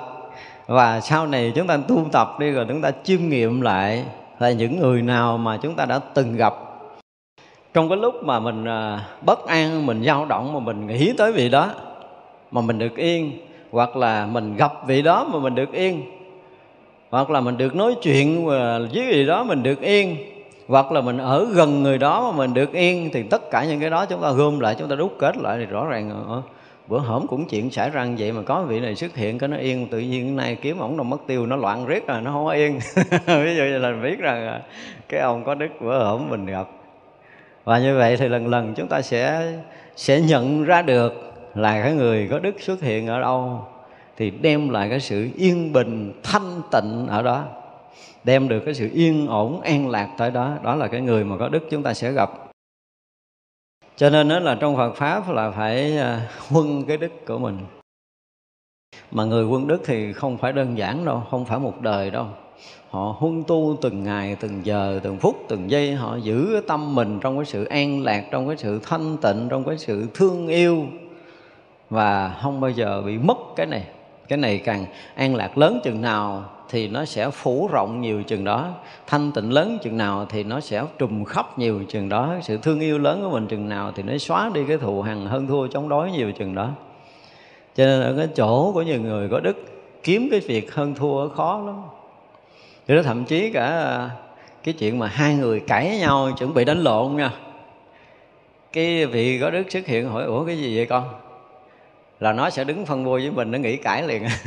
Tại nó thấy mình là cái chỗ yên rồi nó cần nó đang nó đang rất là nóng nảy muốn ngân thua nó đang bất an. Nhưng mà mình xuất hiện cái nó muốn dựa mình nó, thì nó nó nó chửi con vậy cái mình kêu nó chửi con vậy cái mình nói thôi đi bỏ qua đi. Cái tự nhiên tắt mất. Không cự lộn nữa. Thì đó là người có đức còn không có lại nó thầy xích quan bên, chuyện này của tôi thì không có dính gì nó để tôi đánh nó rồi nói chuyện sao là ông thầy không có đức, đúng không? Chứ còn ông thầy có đức là tự động nó sẽ tắt liền cái chuyện đó. Cho nên cái chuyện hơn thua, bấn loạn nơi tự tâm, cái chuyện bất an nơi cõi lòng của mình và mình có một cái vị có đức, dù đó là thầy của mình hay không phải thầy của mình, mà mình chỉ cần hướng tâm ở đó thôi, thì tự động con chuyện mình nó được thay đổi đây là cái việc ở trong Phật pháp mà khó có thể giải thích và không thể chứng minh được với cái cuộc sống đời thường. Tự mỗi người nó có một cái độ cảm. Ví dụ như một cái ngày nào đó chúng ta ngồi thiền bị loạn tâm quá, mình không có cái cách gì để bình tâm mình đó lại. Tự nhiên mình hướng tới thầy của mình, hướng tới cái vị có đức, và chỉ cần chúng ta hướng tâm tới vị đó thôi. Chúng ta lắng tâm hướng tới thầy mình mình kêu cứu đi. Ủa sao mà tự nhiên cái mới có hướng tâm kêu cứu nhẹ nhẹ, tự nhiên mình nghe mình yên. Thì rõ ràng ông thầy đó, ông thầy có đức đó Thế thì từ đó thì sao mình kinh nghiệm là mỗi khi mình gặp chuyện gì khó, cái mình nghĩ tới ông thầy, mình kêu tới ông thầy đó. Tự nhiên cái ông thầy lên tiếng hay gì đó, hoặc là ông thầy chỉ cần hướng tâm lại mình thôi, không có cần làm gì hết trơn á. Thậm chí là tới độ những cái cơn đau của người ta và họ đau quá, thầy ơi, thầy giúp giùm con hả? Kêu kiểu giữa trời không vậy mà tự nhiên cái nó giảm đau. Kêu trúng cái tên ông thầy nó cái chừng giảm đau thì cái chuyện này là cái chuyện mà nó không mê tín gì đoan gì đâu. Sau này chúng ta hiểu được cái đức là chúng ta sẽ hiểu tới cái chuyện này. Và như vậy thì cả đời mình rất là trọng những cái bậc có đức. Và trọng những bậc có đức thì sao? Tức là chúng ta đã gieo nhân với cái cái âm đức lớn của các bậc giác ngộ. Vậy thì người có đức là người đó phải thanh tịnh tự tâm, phải huân tập cái thương yêu cho tới mức độ mà tràn ngập cái pháp giới đó rồi. Rồi cái đức họ càng lúc càng lớn. Có đầy đủ những cái thần thông, đức nó gần như là thần thông rồi. nói ra như là lệnh này đó.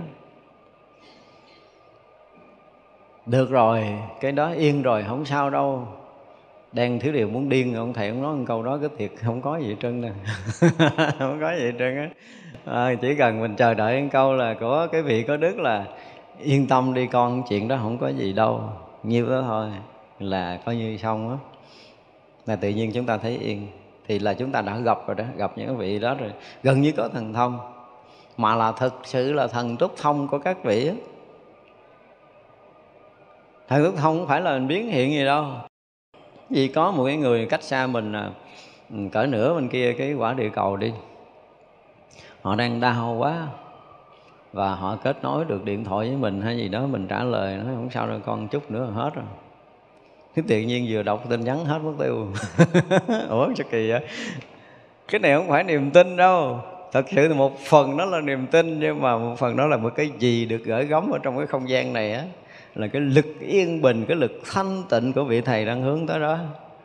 Và nhất niệm xuyên tam giới mà trong quả địa cầu này đâu có ngăn cản được. Cho nên một cái tác niệm thanh tịnh của vị thầy hướng tới một chỗ nào đó mà vị thầy này lại có đức nữa ra là nó tới một cách rất là nhanh chóng và nó có kết quả y như là một cái lời phán vậy. Thì như vậy là chúng ta đã gặp người có đức rồi đó. Trong đời cái việc này chúng ta dễ gặp lắm. Nếu mà có một vài lần à, chúng ta xảy ra những chuyện gì mà chúng ta sẽ được tiếp xúc với những người có đức? Và chuyện sẽ xảy ra chúng ta biết là cái đức của vị này lớn cỡ nào. Chứ còn bình thường ngoài họ không thấy đâu họ cũng là người bình thường. Và cái này nó là một cái sự ẩn tàng là âm đức. Vì họ đã từng làm cái việc công đức phước đức lớn ở nhiều đời rồi. Cái niệm phi pháp thì không bao giờ có và an trụ đúng với Phật giáo. Ở đây không biết tại sao phải dùng cái từ Phật giáo vị Bồ Tát, vì thanh văn và bích chi Phật hồi hướng như vậy, lại nguyện tất cả chúng sanh lìa hẳn địa ngục, ngạ quỷ, súc sanh, diêm la dương, vân vân. Tất cả nơi ác khổ, tăng trưởng tâm vô thượng bồ đề, chuyên ý siêng cầu nhất thiết chủng trí, lìa hẳn vị bán chánh pháp và chư Phật, được Phật an lạc thân tâm thanh tịnh chứng nhất thiết trí đây là cái cái hướng tâm thứ hai nữa. Hồi nãy là hướng tâm các vị ờ, thanh văn bích chi Phật. Bây giờ hiến tâm tất cả chúng sanh đều ờ, lìa hẳn ba con đường ác. Thật ra cái lúc mà chúng ta lầm á thì chuyện gì mình cũng khổ. Cái khổ của địa ngục khổ ngạ quỷ khổ súc sanh rồi mình đã học nhiều rồi đúng không? Nội chúng ta thấy nè như ờ, làm một con chó đi. À, được chúng ta cưng chúng ta chiều như bây giờ mình thử tưởng tượng rồi nha. Bây giờ mình mặc cái áo mà ngày nay ngày mai ngày mốt ngày kia ba bốn ngày mà mình không thay rồi, rồi mình chịu nổi không? Khó chịu lắm đúng không? Nó mặc cái áo cả đời. Rồi thấy nó nó khổ thì chết đó chứ đâu phải đơn giản đâu. Nó còn được cắt tỉa còn đỡ còn những cái con mà lù xù không cắt tỉa rồi tới mà ghẻ lỡ ôi cho tùm lum chuyện.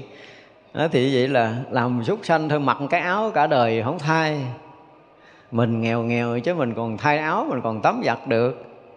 Thì đó là cái gì? Cái khổ của nó đó. Rồi đó là cái gì? Không có cái quyền để tự tạo ra được thức ăn nha. Con người thì mình có thể nấu món này, món kia ăn được. Nhưng mà con thú nó chỉ chờ đợi mình cho cái gì ăn đó. Tức là nó không có tự do. Nó không có cái quyền tự do chọn lựa thức ăn cho mình đương nhiên còn nhiều con thú cưng nó khó tánh rồi, ăn cái này nó không thích, nó đòi kia, đại khái người chủ nó cũng chiều, thỉnh thoảng nó cũng có một hai thằng có phước như vậy.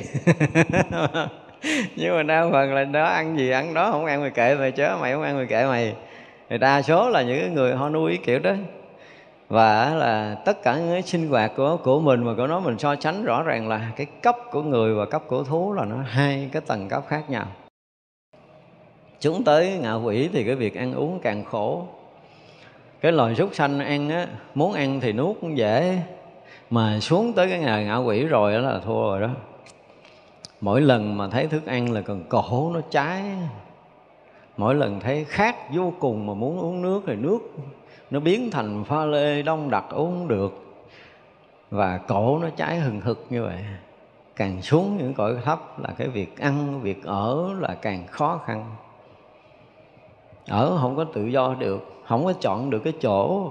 Vì cái nghiệp của mình đó bây giờ là phải sống chết trong cái chảo dầu sôi. Thì nó vừa được quăng vô chảo dầu sôi, tan thân, gom thân lại, tiếp tục quăng chảo dầu sôi chứ mình không biết cái chuyện ra ngoài cái chảo, mình không có cái quyền chọn lựa đó. Chúng ta được sanh vô cái ngục hàng băng thì ở trong đó hoài, chỗ băng giá cống lạnh để chết chết rồi tỉnh lại tỉnh lại lại cái thân băng giá lạnh chết tỉnh lại, ví dụ vậy. Chúng ta không chọn lựa được. Ba cái nghiệp mà, gọi là, địa ngục ngạ quỷ và súc sanh là là bị, gọi là, bắt buộc. Chứ chúng ta không thay đổi được. Chỉ có loài người thôi. Loài người mà chúng ta thấy có những cái người họ cũng thay đổi được thân phận và số mạng của mình như những người bình thường như mình mình được học Phật pháp và mình có thể tu tập để mình thay đổi được, gọi là, chuyển nghiệp của mình. Chứ có những người tôi thấy là họ bị, gọi là, đài cho tới phút chết, họ không có nói thoát. Suốt cuộc đời là phải ờ, gọi là gì? Làm thuê thôi, chúng ta dùng cái từ là làm thuê thôi và cũng không có cơ hội để thay đổi được cái số mệnh của mình. Ý là loài người mà vẫn còn có những cái cấp đó. Loài người suốt ngày bị dầm mưa dãi nắng mà nó có một cái nghiệp rất là lạ. Cái nghiệp thì phải gọi là dầm mưa dãi nắng. Có nhà đi nữa thì họ cũng phải ờ, tới cái lúc mưa gió họ ở ngoài đường á, ngộ lắm. Trạnh mưa mới vô nhà. Có những người, có những cái nghiệp như vậy cả đời. Không biết tới cái chuyện nghỉ ngơi tới cái lúc mà gần như là hơi tàn lực kiệt rồi mới được nằm xuống. Và có những người có những nghiệp thì chúng ta thấy càng lúc càng thấp xuống họ chỉ đi không được hai chân mà họ phải đi bằng bốn chân. À, suốt đời kiếm cái nơi yên để ngủ không được. Suốt đời kiếm bữa ăn ngon không có. Suốt đời muốn có cái áo mặc đàng hoàng không được họ leo lên cái ghế đàng hoàng, họ ngồi là họ bị cái gì á, họ ngồi không nổi. Ví dụ gì thì đó là những cái cảnh cái cảnh đời mà chúng ta thấy là họ đã bị nghiệp quấn và họ không chuyển được. Cũng có một số nghiệp khó chuyển trong cái đời này của người ta. Nhưng mà chúng ta là những người phải nói là có cái phước tương đối lớn. Mình thứ nhất là mình còn được nội cái mặt thôi. Mà mình chọn được cái áo để mình mặc là mình có phước rồi đó. Đúng không? Cái ăn thôi, mình chọn thức ăn để mình ăn ngon, ăn dở là mình đã có phước rồi. Cái nhà mình được quyền cất, cái nhà kiểu gì theo ý của mình là mình đã có phước rồi. Phải nói như vậy, có nhiều người họ đổ được cất cái cái nhà kiểu của họ đâu thì chứng tỏ là cái phước họ không có.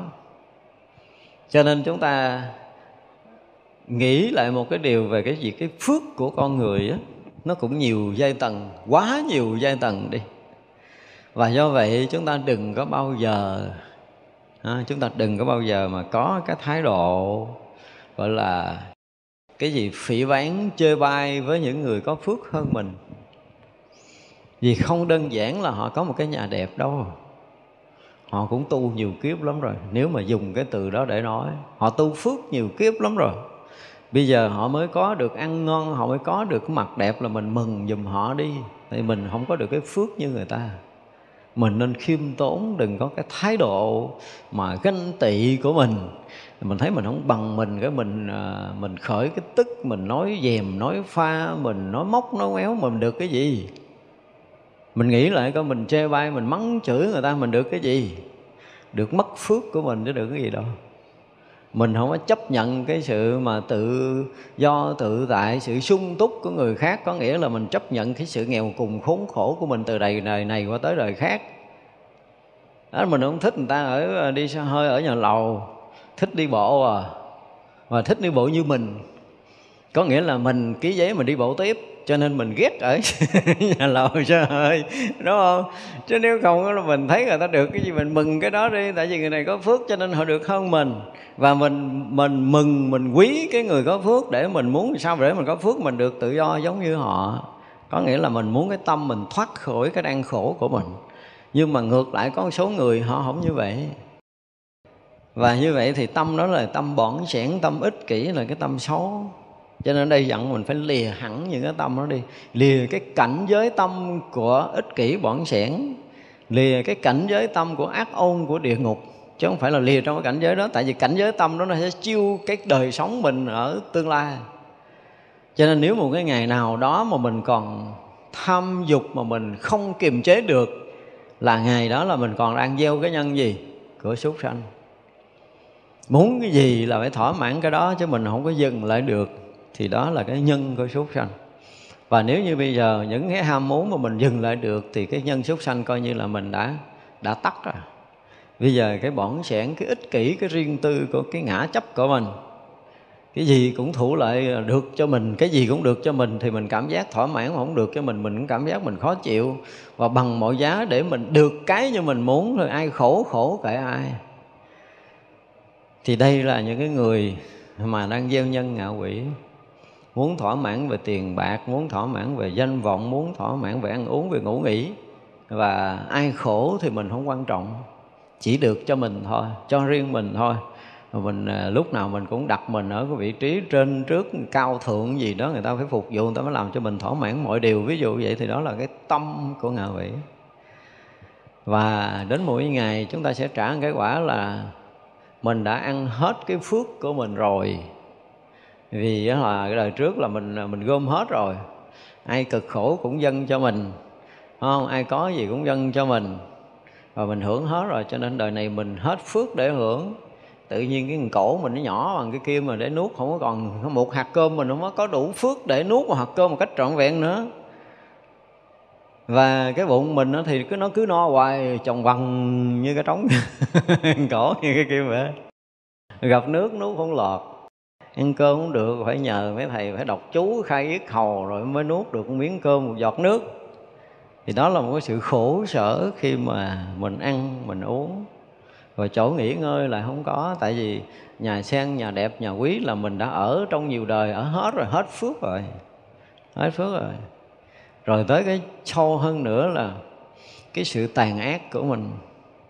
Mình làm đau khổ người khác, làm đau khổ các loài mà mình cảm giác mình vui. Chưa bao giờ mình cảm giác mình thổn thức mỗi khi mình giết chóc mình làm hại ai đó mình có một chút nào nơi tâm thổn thức. À, mình tàn sát để mình gom cái lời quyền lợi cho mình. À, giống như mình giết hết một người chưa cảm thấy đã giết hai người ba người năm người để mình cướp được cái của của người đó và người ta đau khổ mà mình thấy mình vui. Sau một lần mà mình cướp bóc, mình lấy được hết tài sản của người khác, mình lấy được sinh mạng của người khác, mình làm bữa tiệc, mình ăn mừng. Mừng là chiến thắng, là giết được người nhiều quá, cướp được của nhiều quá. Thì à, có nhiều ngày ở dưới kia hơn. Chúng ta khó ra lắm. Thế như vậy là cái nghiệp này nếu mà còn ở nơi tâm, những cái mà ham dục còn nhiều ở nơi tâm. Những cái ích kỷ, những cái bỏng sẻn còn nhiều ở nơi tâm. Và những cái tàn nhẫn ở nơi tâm chúng ta còn, thì chắc chắn là ba con đường địa ngục, ngạ quỷ, súc sanh chúng ta đang mở cửa để chờ mình. Chờ mình đến một cái vị trí rất là quy hoàng ở đó. Và mình rất là khó ra khỏi cái chỗ này. Cho nên các vị bồ tát nguyện cho tất cả chúng sanh xa lìa những cái điều này đi tức là đừng có cái tâm tham dục, đừng có ích kỷ bỏng sẻn, đừng có cái sự tàn nhẫn, tàn ác ở nơi tâm mình nữa, thì mình mới thoát khỏi. Cho nên khi chúng ta quy y phật đó là chúng ta quy y cái giác, và cái giác thì cái người mà có giác ngộ rồi thì người đó không có đắm chìm trong cái dục lạc. Chúng ta quy y pháp đó là cái sự thanh tịnh, thì như vậy là chúng ta không có cái tâm bỏng sẻn, ích kỷ, chúng ta phải rộng lượng chúng ta không còn có cái sự tàn nhẫn xảy ra nơi tâm vì tâm chúng ta lúc đó đã được thanh tịnh ở chúng tăng rồi. Đó, thì chúng ta quy y ba cái chánh để chúng ta phá được ba con đường tà. Cho nên là sau khi quy y rồi thì người đó sẽ không đọa địa ngục ngạ quỷ và súc sanh vì người đó đã thoát khỏi cái tâm tham dục cái tâm bỏng sẻn và cái tâm tàn nhẫn ác độc của mình. Phá được ba cái đó mà không xuống ba đường này chứ không phá được ba đường này vẫn còn. Và tất cả cái khổ ở nơi các cái ác khổ nó cũng không xảy ra nơi tâm của chúng ta Bây giờ nếu ngang đây mà tâm chúng ta bắt đầu thanh tịnh và chúng ta quý mến sự thanh tịnh, chúng ta gìn giữ cái sự thanh tịnh rồi chúng ta cố gắng làm sao để cho lúc nào cái thanh tịnh cũng hiện ra nơi lòng của mình là chúng ta đã thực sự mới đóng cửa ba con đường ác. Thì không có khổ. Cái khổ xảy ra là do tâm bất an, dao động, bảo thủ, chấp trước hơn thua thù hằn của mình. Chứ mình không có mấy cái tâm đó là cái khổ não không bao giờ còn nữa. Và tăng trưởng tâm vô thượng bồ đề. Nếu mình hết ba cái kia thì tâm bồ đề mới hiện ra, tức là cái tâm giác nó hiện ra. Và ở đây gọi là vô thượng bồ đề, tức là cái cảnh giới giác ngộ tối thượng chứ không phải giác ngộ một cách bình thường. Mà đạt tới cảnh giới giác bộ ngộ viên mãn có nghĩa là chứng thành phật quả rồi cho nên các vị bồ tát đi đâu, ở đâu làm gì, hướng đến cho ai thì cũng muốn tới đâu, tới vô thượng bồ đề. Việc lớn, việc nhỏ gì, các vị bồ tát cũng muốn mình tới chỗ này, chứ không muốn mình ở chỗ lưng chừng. Và chuyên xuyên cầu nhất thiết chủng trí nhất thiết trí trí, nhất thiết chủng trí tới cảnh giới nhất thiết chủng trí là tới cái cảnh giới của phật rồi đó. Mà mình phải xuyên cầu, không phải một ngày không phải một năm, không phải một đời mà hằng hà xa số kiếp của mình. Sinh ra ở đời kiếp nào thì tâm chúng ta cũng hướng đến cái đạo quả vô thượng chánh đẳng chánh giác. Tâm chúng ta cũng hướng đến cái cảnh giới vô thượng chủng trí này. Đừng có bao giờ quên điều này. Dù bây giờ mình chưa có biết cái gì hết đó nhưng mà mình học bản kinh này, mình thấy là tinh thần của các vị bồ tát, cái hồi hướng của các vị bồ tát luôn hướng về điều này. Và chúng ta đang học cái đạo lý này cho nên chúng ta nên à, gọi là bắt đầu theo cái cái gương hạnh của các vị bồ tát. Mà chúng ta bắt đầu phát nguyện, phát tâm, hồi hướng tất cả các việc làm của mình. Bây giờ làm cái gì mình cũng hướng đến cái đạo quả vô thượng bồ đề. Làm cái gì cũng hướng tới cái đạo quả nhất thiết chủng trí. Đạt được cái nhất thiết chủng trí thì chúng ta mới cảm giác là chúng ta yên. Và đừng bao giờ dừng lại cái đoạn nào.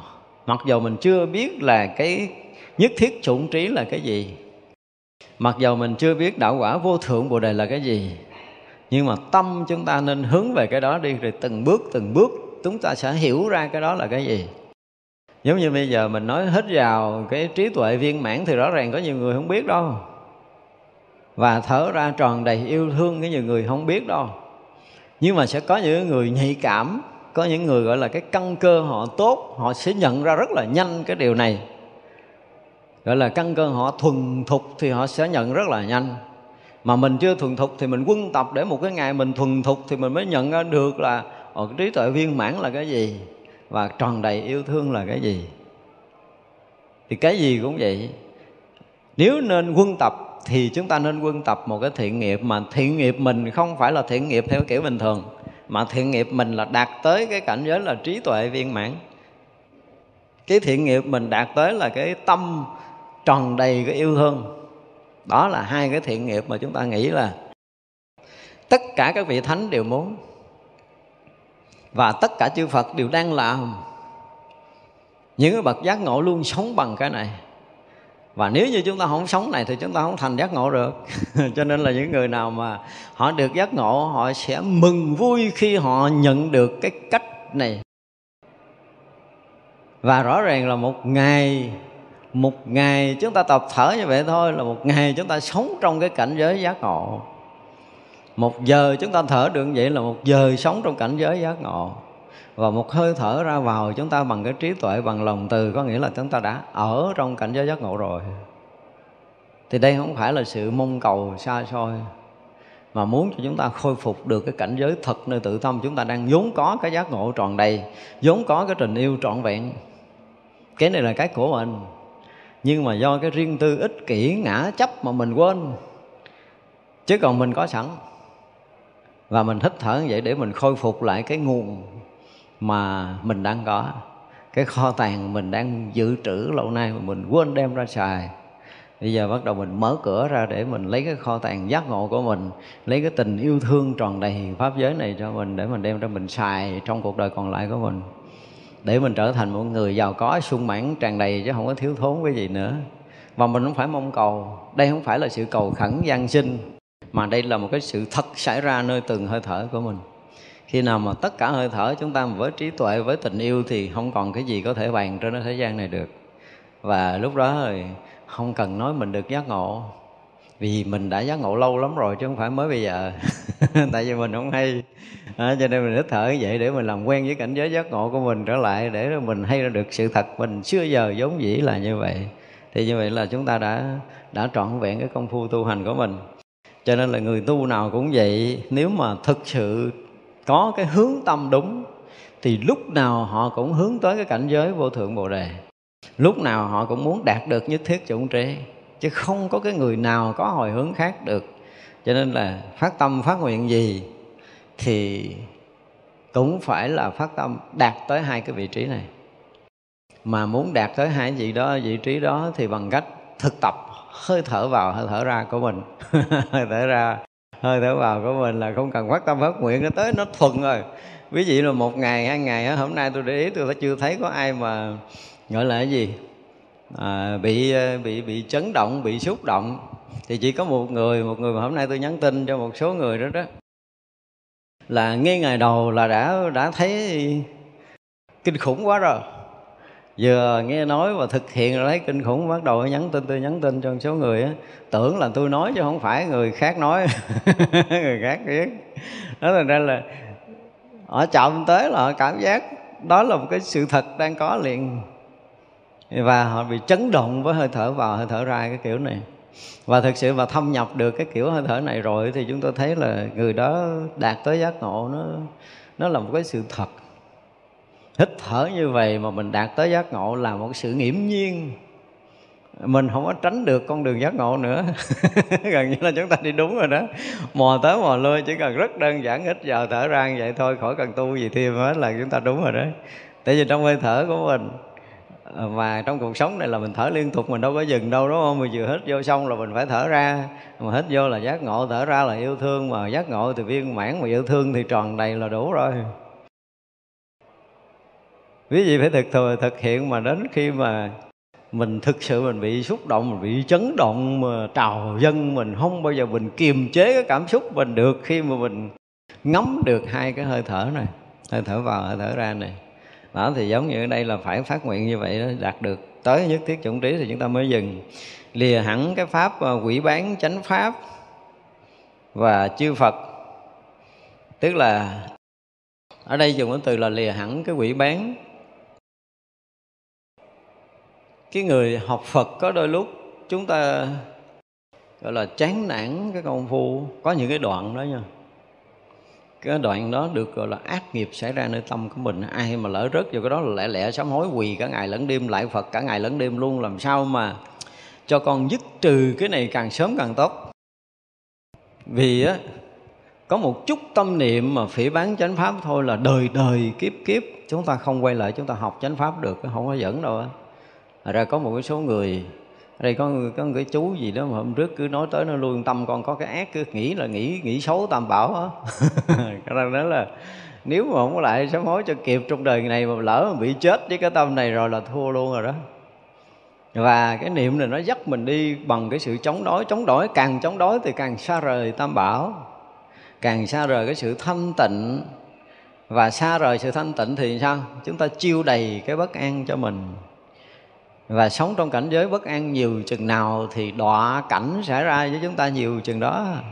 Đây là điều mà chúng ta phải biết. Cho nên ai có làm gì, ví dụ như ông thầy có xúc phạm mình, ở trong chùa có làm cái gì để cho mình bất mãn, thì mình bất mãn ngay cái người đó thôi. Đừng có kéo chung là thầy chùa. Cái chung thầy chùa khổ lắm à. Có một ông thầy à, chứ không phải cả chùa đó, cho tức ông thầy đó ông làm xấu chứ không phải là cả chùa làm xấu chúng ta đừng có bao giờ nghĩ chung vậy. Mà nó là thầy chùa tức là chúng tăng mà chúng tăng là còn chết mình nữa. Điểm mặt ông thầy đó nói đi có giận thì kêu đúng ở trên ông đó ra chửi đi kệ nó tại vì ông đã làm xấu với mình thì đó là đối tượng gây khó dễ cho mình.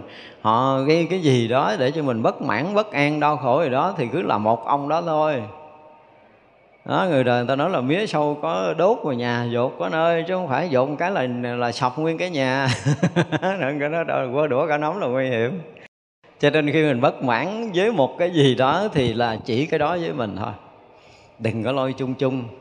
Đó, giận người lôi cả họ người ta ra chửi cha nó đâu mắc mới gì? Mà giận nó chửi đồ mất dạy là lôi cha nó ra chửi. Mới cảm giác thỏa mãn là nguy hiểm không? Cái kiểu mà sân hận thế gian đó là rất là nguy cho nên là ở đây dùng cái từ là có cái niệm mà phỉ bán và chống đối với chánh pháp.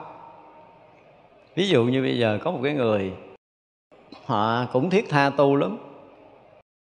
Được tới học ở cái dòng pháp đó, họ tu mà họ tu nhiều ngày, họ không có kết quả. Họ rất là vất vả rất là gian tuân. Nhưng mà vì họ với cái dòng pháp đó là gần như là giống như chưa có đủ cái duyên để nảy nở cái thiện căn, cái phước báo đó, để họ có thể thâm nhập vô được dòng pháp đó. Và họ nhiều ngày, nhiều tháng, nhiều năm họ bị mất thời gian quá và họ rất là nôn nóng cái việc tu học. Cái bắt đầu họ được gặp thầy khác hướng dẫn họ tu, có kết quả họ quay lại họ chửi bên đây. Họ nói là cái ông thầy này dạy không đúng, không hay, không có gì đó, làm tôi mất thời gian cả đời của tôi, nó đây là một cái điều sai của mình chứ điều sai của mình ở cái chỗ là chúng ta không có đủ cái trí để nhận được cái tinh tủy ở trong cái giáo pháp đó. Chúng ta dụng công không có được. Thì phải nói là cái nhân duyên của mình với dòng pháp nó chưa có đủ, chưa có tròn chứ chúng ta cũng đừng có cái thái độ chống đối mặc dù ví dụ như trước khi chúng ta tu mật tông không kết quả, bây giờ chúng ta qua tịnh độ chúng ta có kết quả, ta chơi mật tông là không được. Hoặc là chúng ta tu thiền không kết quả, chúng ta tu tịnh có kết quả, chúng ta tê tu thiền là không có đúng ngược lại chúng ta tu tịnh độ kết quả, chúng ta tu thiền được kết quả, đừng có nghĩ là tịnh độ là sai. Đó là cái mà chúng ta phải khéo léo. Tại vì khi mà chúng ta nghĩ tới cái chuyện mà chê bai một dòng phái, chê bai một tông phái, có nghĩa là gần như chúng ta chê bai chánh pháp. Mặc dù chúng ta đang hành trì một cái pháp mới, chúng ta được thành công ở cái pháp mới. Nhưng mà đó là cái duyên của mình với cái pháp này. Chứ chưa hẳn pháp này hay hơn pháp kia, nhưng mà đó là cái duyên của mình cho nên mình được cái gì thì mình trân quý cái đó. Còn không được thì xem như là cái duyên mình chưa có đủ. Coi như cái duyên mình chưa có đủ thôi chứ đừng có cái suy nghĩ khác gọi là chống đối phản đối chánh pháp thế này thế kia là coi như không được. Cho nên đây là không được. Gần như là cái hủy bán pháp á, là cái tối cấm kỵ. Đây là một trong những cái giới quan trọng mà không trong giới của à, chúng ta học thì chúng ta không thấy cái giới này được đặt lên là hàng đầu chứ theo tôi là cái này phải đặt lên làm hàng đầu. Đây là giới trọng của cái người tu, trọng giới. Được viết bằng chữ lớn đầu tiên trong tất cả các giới luật là nghiêm cấm việc hủy bán chánh pháp. Vì hủy bán chánh pháp là chúng ta sẽ xa rời chánh pháp ngàn đời, ngàn kiếp, không có được thân cận, học hỏi để được giác ngộ nữa. Ai mà hủy bán chánh pháp đều rất là nguy hiểm. Cho nên có thể chửi ông thầy nhưng mà không được chửi cái pháp đó. Ông thầy không sai chứ, cái pháp chưa chắc đã sai. Thành ra là cái sự thật mà trong cuộc đời chúng tôi hôm trước tôi có kể đó. Và cũng phải nói là bây giờ nói giác linh ổng không siêu thì ổng cũng nghe dùm tôi cái chuyện này, mà phải sám hối tôi thêm nữa chứ đừng có dừng tức là lo, do sự ganh tị khi mà thầy đó còn ở bên mỹ thì ờ, ờ, được phật tử rước vào ở nam cali xây dựng một cái thiền đường cho thầy dạy thiền ở đó. Và phật tử rất là quý thầy. Nhưng mà tới cái năm ờ, chín mươi mấy tôi giảng pháp bảo đàn kinh, không biết làm sao cái lọt qua tới mỹ. Và tới cái thiền đường mà ông đang dạy. Và khi người ta nghe pháp bảo đàn kinh của tôi giảng rồi thì người ta thấy cái chỗ dạy thiền sai của ổng người ta không cho ông tới thiền đường luôn. Đủ ra khỏi thiền đường và ông ôm cái hận đó ông về Việt Nam rồi ông xử mình. Và cũng trời xui đất sụi là có ông bà Phật tử cũng mê ông lắm mỗi năm mỗi rước ông về Việt Nam. Tại vì cũng nghe đốn thiền cà trầy cà trợ kìa đốn gãy cây gãy củi gì đó. Thích rước ông về mỗi năm mới rước về. Và ông thầy này thì à, ăn uống nói chung là tự do không có giống như người ngộ đạo rồi không cần gìn giữ cái gì đó thì để là kết nối qua kết nối lại sau đó thì ờ, tôi có một cái người phật tử cũng là một người phật tử ở nước ngoài là ở bên úc. Và bà này bà cũng rất là giỏi Phật pháp. Sau khi nghe tôi là bà cũng về Việt Nam rồi cũng đủ thứ chuyện. Cái cuối cùng đó là à, kêu tôi công nhận. Cái cái cô Phật tử Việt Nam này kêu tôi công nhận cổ ngộ đạo tôi cũng không công nhận. Và cái người bên úc kêu tôi xác định là ngộ đạo tôi cũng không xác định ngộ đạo thì ổng về ổng lại công nhận cái người Phật tử Việt Nam này ngộ đạo và công nhận cái người Phật tử bên úc ngộ đạo. À thì vậy là thầy trò bắt đầu là soi căng, soi kiếp với nhau. Tôi là người cõi trên xuống đây, cô cũng là người cõi trên xuống đây và xuống đây với mục đích là quỷ hoại sự nghiệp hoằng pháp của thầy tệ hải thì mới đi ngược về cõi trên được. Còn quỷ hoại sự nghiệp hoằng pháp thầy tệ hải không được thì chắc không phải mở cửa đi xuống. Đâu còn đường nào khác đâu. Thì chuyện đó xảy ra từ năm 2009 2009 xong thì uh, coi như không gặp nhau. Ổng có về Việt Nam gặp một cuộc đối thoại đây có nói chuyện qua lại. Và cái bữa nói chuyện qua lại thì ông dẫn theo một cái số rất là đông phật tử. Ở sài gòn thì cũng hùng hổ mang máy quay máy thâu được theo. Nhưng mà tới đây tiếp xúc ở trong phòng là đóng cửa nói chuyện riêng để phật tử ở ngoài. Sợ thâu nó bể hơn sao không cho phật tử vô thâu. Cuối cùng xong cái cuộc nói chuyện rồi đi về. Đi về thì từ đó thì sao? Không có gặp không gặp nữa thì chuyện đi qua úc để mà thọ ký rồi tuyên bố này rồi kia xong xuôi rồi á. Tôi nói đây là chắc chắn số đệ tử ông sẽ nghe. Và gần đây thì ờ, đâu cũng hơn năm nay là phải. Thì cái cô mà hay đi trước ổng về Việt Nam có ghé đây. Ghé đây thì ờ, tôi cũng dẫn chơi, tôi hỏi là, ông thầy cô tuyên bố là phá hoại sự nghiệp hoàng pháp của tôi không được. Ở được thì để về cõi trên mà không được thì bây giờ về tới cõi nào rồi? Tại lâu nay không nghe tiếng thầy của cô. Thì cô cũng nói thưa thầy với thầy là ông bị uh, tai biến không nói chuyện bậy bại liệt cách đây năm bảy năm rồi. Tôi nói thì thôi vì bây giờ cái chuyện uh, cũ rồi mình không muốn mua ra để làm gì. Nhưng mà nếu cô về cô nói được với sư phụ của cô nên rút lại cái lời nói trước đây cái lời tuyên bố trước đây với tôi và nếu tới đây sám hối được thì tới còn không thì cứ ở nhà mà sướng hướng tâm tới tôi để sám hối điều này để cho nó đi nhẹ nhàng một chút. Chứ nếu không khó đi lắm thì không biết về cô nói gì đó mà nghe ba tháng sau ổng đi rồi. Giờ đi rồi. À, thì vậy là đây là một trong những cái chuyện mà mình không dám nói là mình là cái gì nhưng mà những cái người À, mà khởi cái niệm gọi là phỉ bán tam bảo, phỉ bán chánh pháp, thì sẽ có những cái mối họa tới với mình không có lường được. Dù là cái miệng mình thì nói tam bảo, nói chánh pháp, và mình cố tình mình đi hủy hoại chánh pháp, tam bảo của ai đó, thì là cái điều rất là nguy hiểm cho cuộc đời của mình. Đây là một cái kinh nghiệm, một kinh nghiệm mà trong nhiều chuyện lắm tôi chỉ kể một chuyện thôi chứ tôi biết rất là nhiều chuyện và đời tôi gặp rất là nhiều chuyện của những người phỉ bán tam bảo theo cái kiểu này. Và đã phỉ bán tam bảo, phỉ bán chánh pháp rồi thì trước sau cũng có chuyện. Cho nên chúng ta phải tránh được điều này và này chư bồ tát cũng giận chúng ta là đừng bao giờ hủy bán chánh pháp và chư phật. Rất là nguy hiểm cho cuộc đời của mình. Dù người đó không phải là đạo phật mà ngon quỷ bán chánh pháp và quỷ bán chư Phật đi rồi sẽ thấy được là cái hậu quả không lường xảy ra cho cuộc đời của mình. Đây nói tới cái chuyện của thế gian. À, nên rất là nhiều cái người đã bị cái chuyện này rồi và chúng tôi đã có gặp rồi. Giống như hồi xưa chúng tôi mới có mới có học thiền cũng vị thầy mất rồi và hồi mình chưa có biết cái gì á thì ông cũng quan quan nói cái miệng là niệm phật câu xúc miệng bảy ngày. Mình mới đầu thì mình thấy ông nói có vẻ quay ghê á.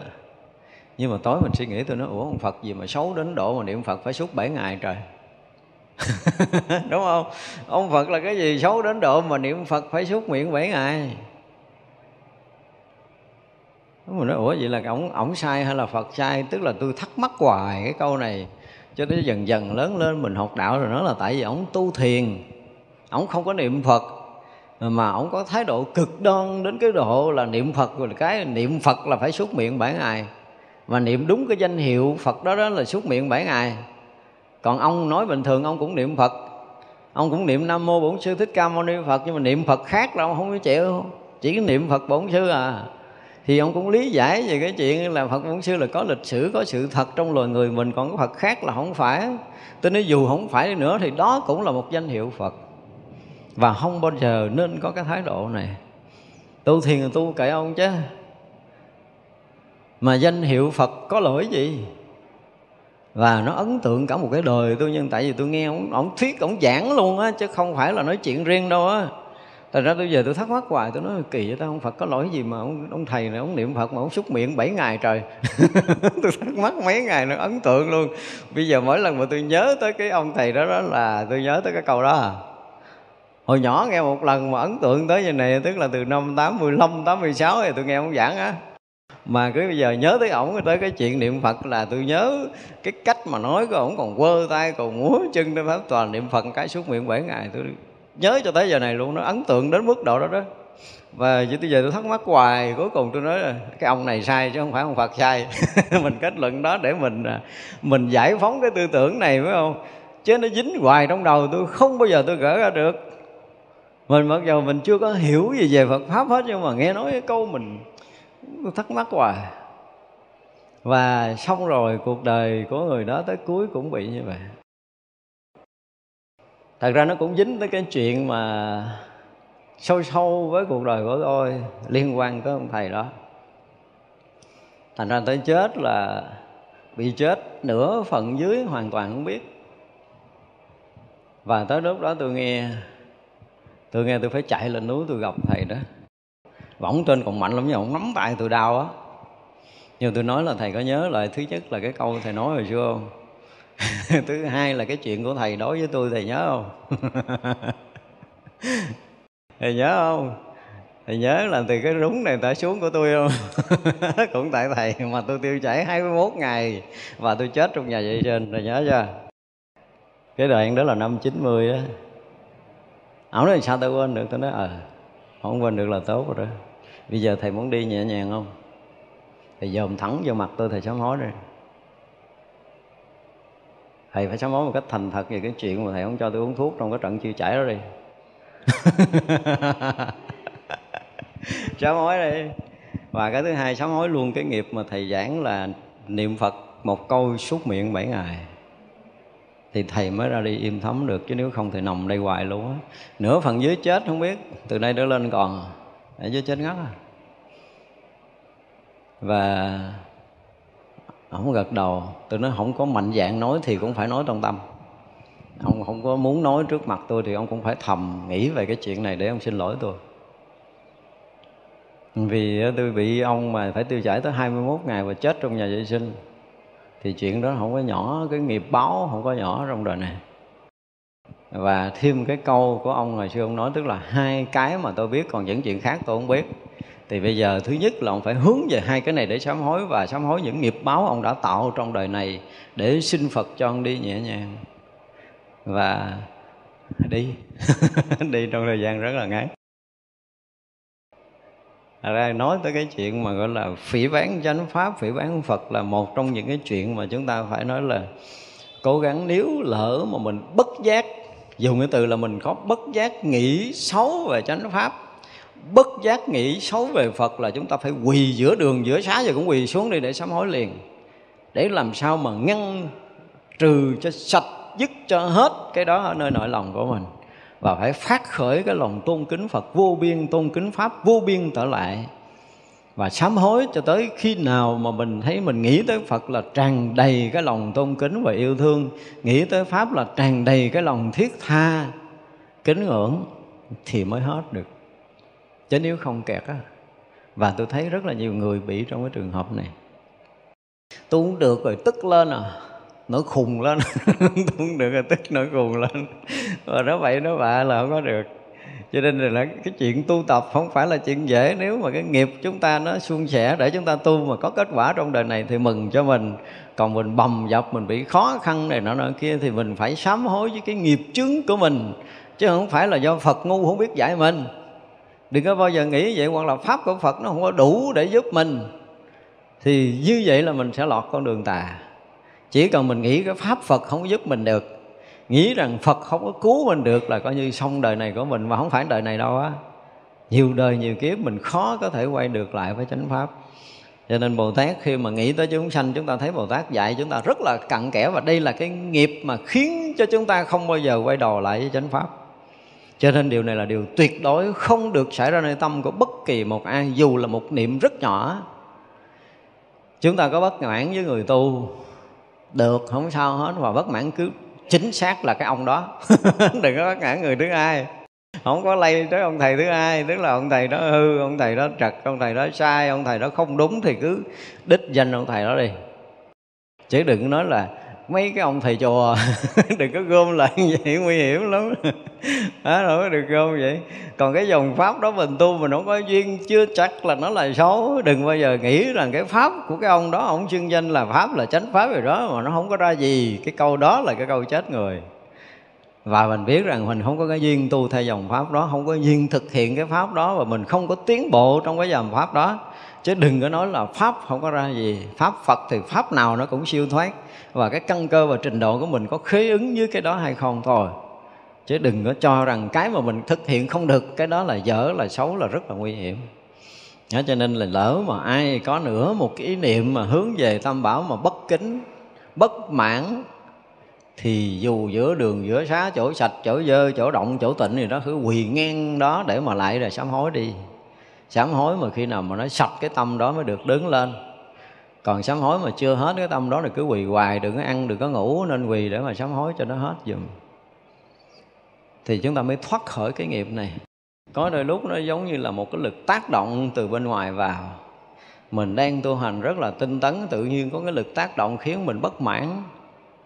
Và mình không sám hối kịp với những cái tâm bất mãn này á hả, nó sẽ bắt đầu dấy khởi lên, nó bắt đầu làm cho chúng ta đi ngược vào, ngược lại với chánh pháp thì rất là nguy hiểm cho đời mình và coi như đóng kín con đường giác ngộ giải thoát của chúng ta luôn chứ không đơn giản. Được cái ờ, không có phỉ bén pháp và chư Phật, được Phật an lạc thâm tâm thanh tịnh nhất thiết trí. Thì như vậy là tuyệt đối không có còn có cái tâm gì ngoài cái việc giác ngộ giải thoát, thì tâm chúng ta mới an lạc. Đến một ngày nào đó, mỗi người tu như mình ở đây nè tự dưng mình cảm giác là dù có tan thân mất mạng này, hàng tỷ kiếp đi nữa mình không rời xa được tam bảo. Chúng ta có được cái này chưa? Ai có được cái này nên làm tiệc ăn mừng ấy. Nên tôi nói thật á. Hồi xưa hồi mà cái này cũng cũng khoe khoang chốt nha, hồi vẫn còn là sa di mới xuất gia đâu có mấy ngày à. Kể từ đắp y vô hòa thượng tôi trình cái này lần đầu tiên cầu pháp với sư phụ. Thưa thầy, con tin ở nơi con. Có cái chân thật, bất sanh bất diệt, không bao giờ hoại bởi thời gian và không gian. Dù cái thân này có tan thành hàng ngàn mảnh và trải qua hàng ngàn kiếp như vậy, cái lòng tin này con không bao giờ thay đổi. Đây là lần đầu tiên cầu pháp với sư phụ và xin thầy khai thị cho con nhận được kiểu này. Mới cạo đầu xuất gia mấy ngày ngon vậy đó nha. Cầu áo kiểu ngon lành vậy đó. Tự nhiên đêm đó ngủ vậy mình thấy, ủa trời ơi. Cái cái cái cái này nè với mình mình thấy, ủa ngộ lắm, mặc dù nó chưa có ngộ ra nhưng mình thấy là không bao giờ thay đổi với cuộc đời của mình nữa mình thấy là mình không bao giờ rời khỏi cái này được nữa, nhưng mà cái cách mà để thâm nhập, cái cách để ngộ ra nó đó là mình không có thôi. Chứ còn mình tin chắc cái này không bao giờ thay đổi với thời gian và không gian. Và mình tự nhiên mình nói dùng cái từ là dù máu mình nó có khô đi nữa tủy mình có cạn đi nữa dù cái thân này có tan nát hàng ngàn mảnh đi nữa mà cái này không bao giờ lay động được nữa mình. Tự nhiên ngủ thức dậy mình có cái đó, và cái đó nó cần, càng lúc nó càng mãnh liệt, khiến cho mình không có dừng được và đưa mình tới sự bế tắc. Tức là không biết cách nào để ngộ ra nó. Không biết làm sao mà, không biết nó ở đâu, không biết nó ra làm sao và không biết ngộ như thế nào. Và cứ như vậy mà nó cứ dồn ép mình không có rời được ba cái câu hỏi này. Và chỉ cần đi cầu sư phụ không còn đường nào khác. Đó thì như vậy là, và đó gần như nó là một cái mốc son cho cuộc đời tu tập của mình là phải tức là từ đó cứ, cứ đi sâu đi sâu đi sâu đi sâu hoài mình không có đi ra được. Không đi ra được cho tới một cái ngày nào đó mà mình tới biết nó là cái gì đó đâu nó rằng sao thì lúc đó thì mới dừng cái thắc mắc này. Và khi biết được như vậy thì mọi chuyện nó đã biến chuyển khác rồi.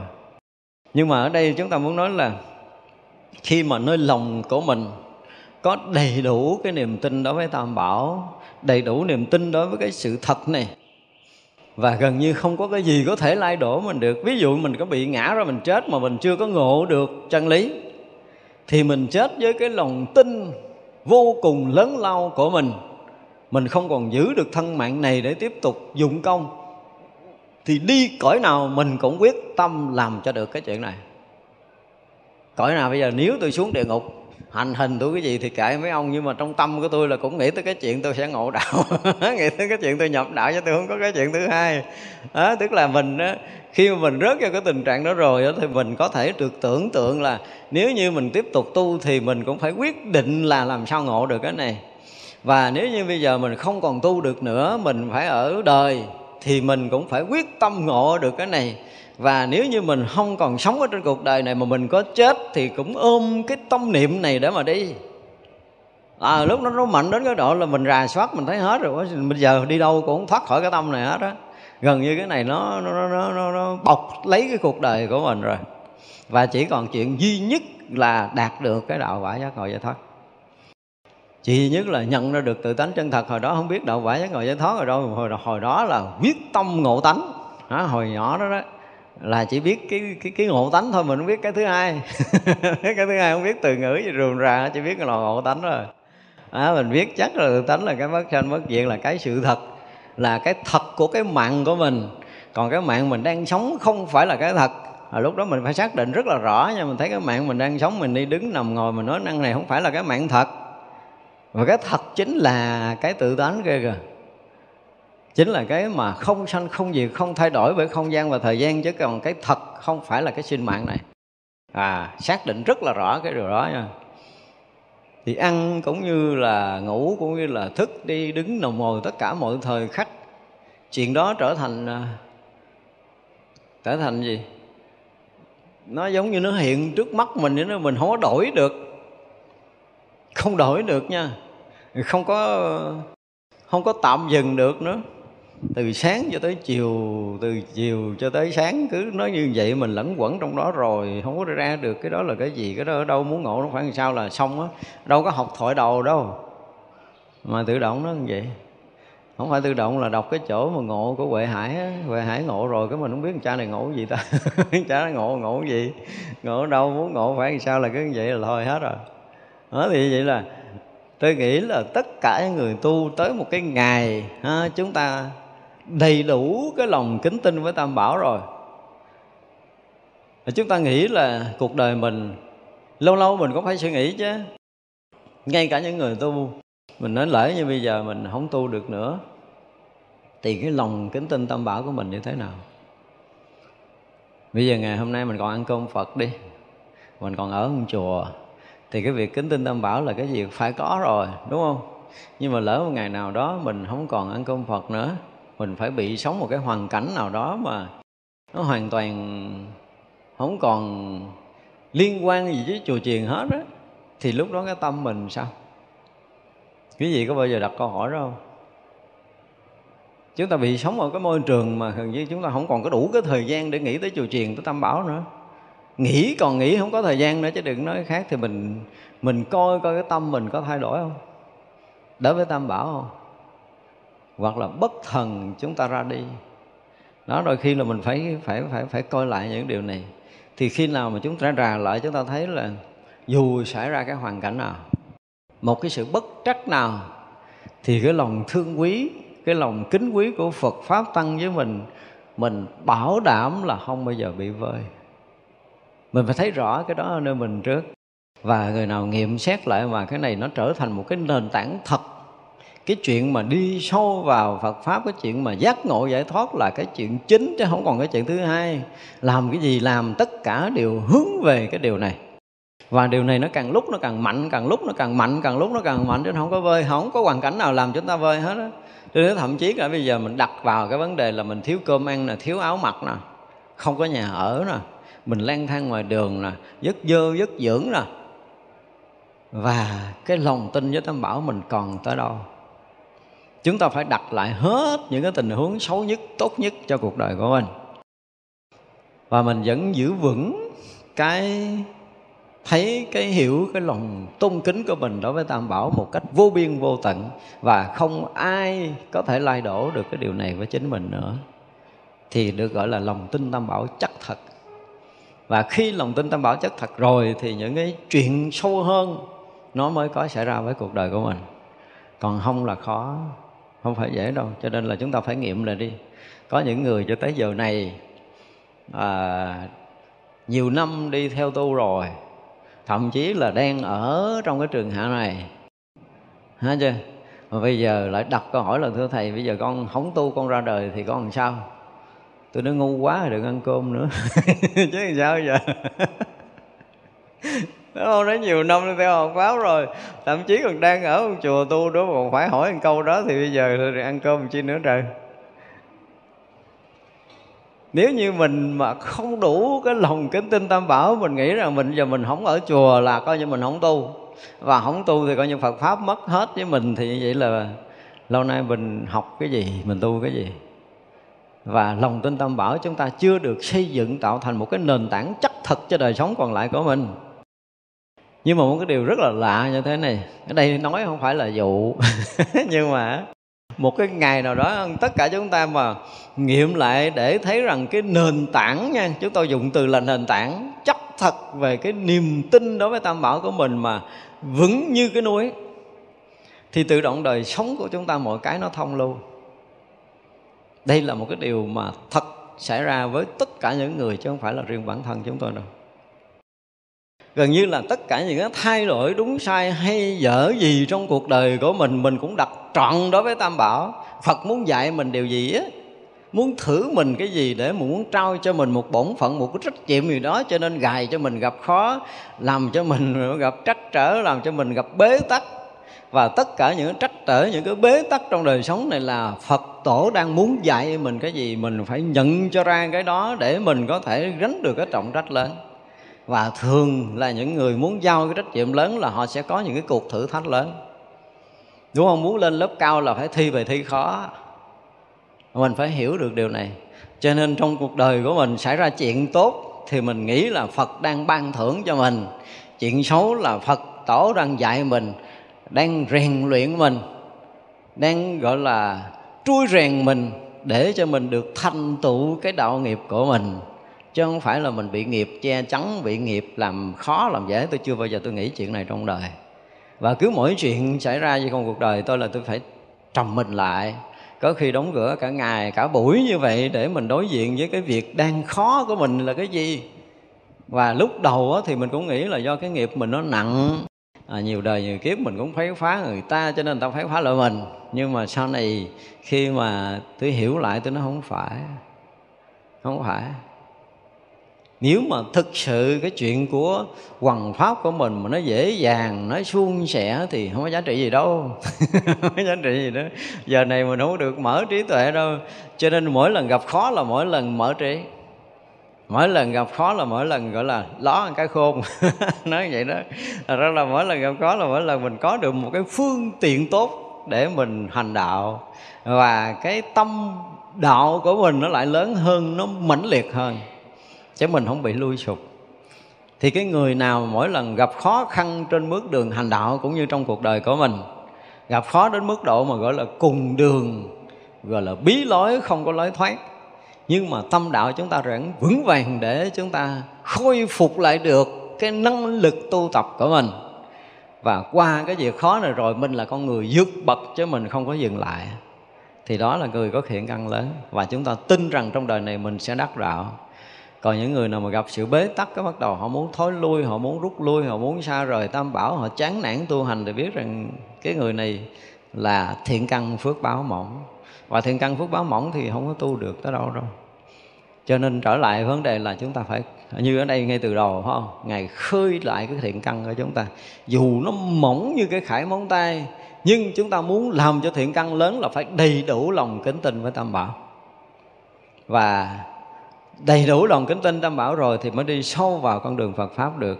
Thành ra lâu nay chúng ta lỡ có cái gì mà, gọi là, có một cái chút lung lai trong lòng tin với tam bảo và chánh pháp, thì bây giờ chúng ta cố gắng sám hối với nó đi. Nguyện sẵn ngay từ giờ phút này, cho tới vĩnh kiếp trở về sau một nửa ý niệm mà, gọi là, thối lui đối với tam bảo, nghi kỵ đối với tam bảo là không còn xảy ra nơi tâm của mình nữa và nguyện sẽ sám hối từ đời này cho tới hằng hà xa số kiếp về trước. Mình lỡ lỡ có những cái ý niệm xa rời tam bảo, chống đối tam bảo, không tin tam bảo, đối nghịch với tam bảo thì mình cũng nguyện xin sám hối cho kỳ được tất cả những cái nghiệp này của mình.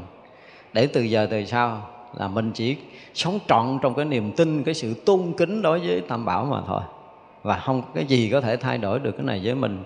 Dù mình có hy sinh hằng hà, theo số thân mạng trở về sau, mình được sinh ra ở nơi nào, ở cõi nào, thì cái việc mà tôn kính tam bảo, việc thân cận gần gũi và việc được ở trọn ngôi trong nhà tam bảo là chúng ta phát nguyện, phát tâm đó. Để chúng ta sinh sống thì cũng sống trong ngôi nhà tam bảo và chết đi cũng được chết trong ngôi nhà tam bảo. Cho tới ngày chúng ta thành tựu đạo quả vô thượng chánh đẳng chánh giác như ở đây thôi. Tức là đạt được cái sự an lạc thân tâm, thanh tịnh và thành tựu nhất thiết trí. Đó thì như vậy là cái đoạn này là một trong những cái đoạn mà chư Bồ Tát nhắc nhở những người thường của mình. Những chúng sanh bình thường như chúng ta ở đây phải đủ lòng kính tin tam bảo và phát nguyện là phải thành tựu được nhất thiết chủng trí, phát nguyện là phải đạt được cái tâm thanh tịnh và chứng được nhất thiết trí trí. Ở phát tự nguyện là thành tựu được đạo quả vô thượng chánh đẳng chánh giác trên cái nền tảng là kính trọng tam bảo vô biên vô lượng không bao giờ bị lôi sụp. Đó là cái nội dung của cái đoạn này. Và chúng ta học tới đây, chúng ta nghĩ ha. Cái gì chúng ta hồi hướng. Chúng, sanh vô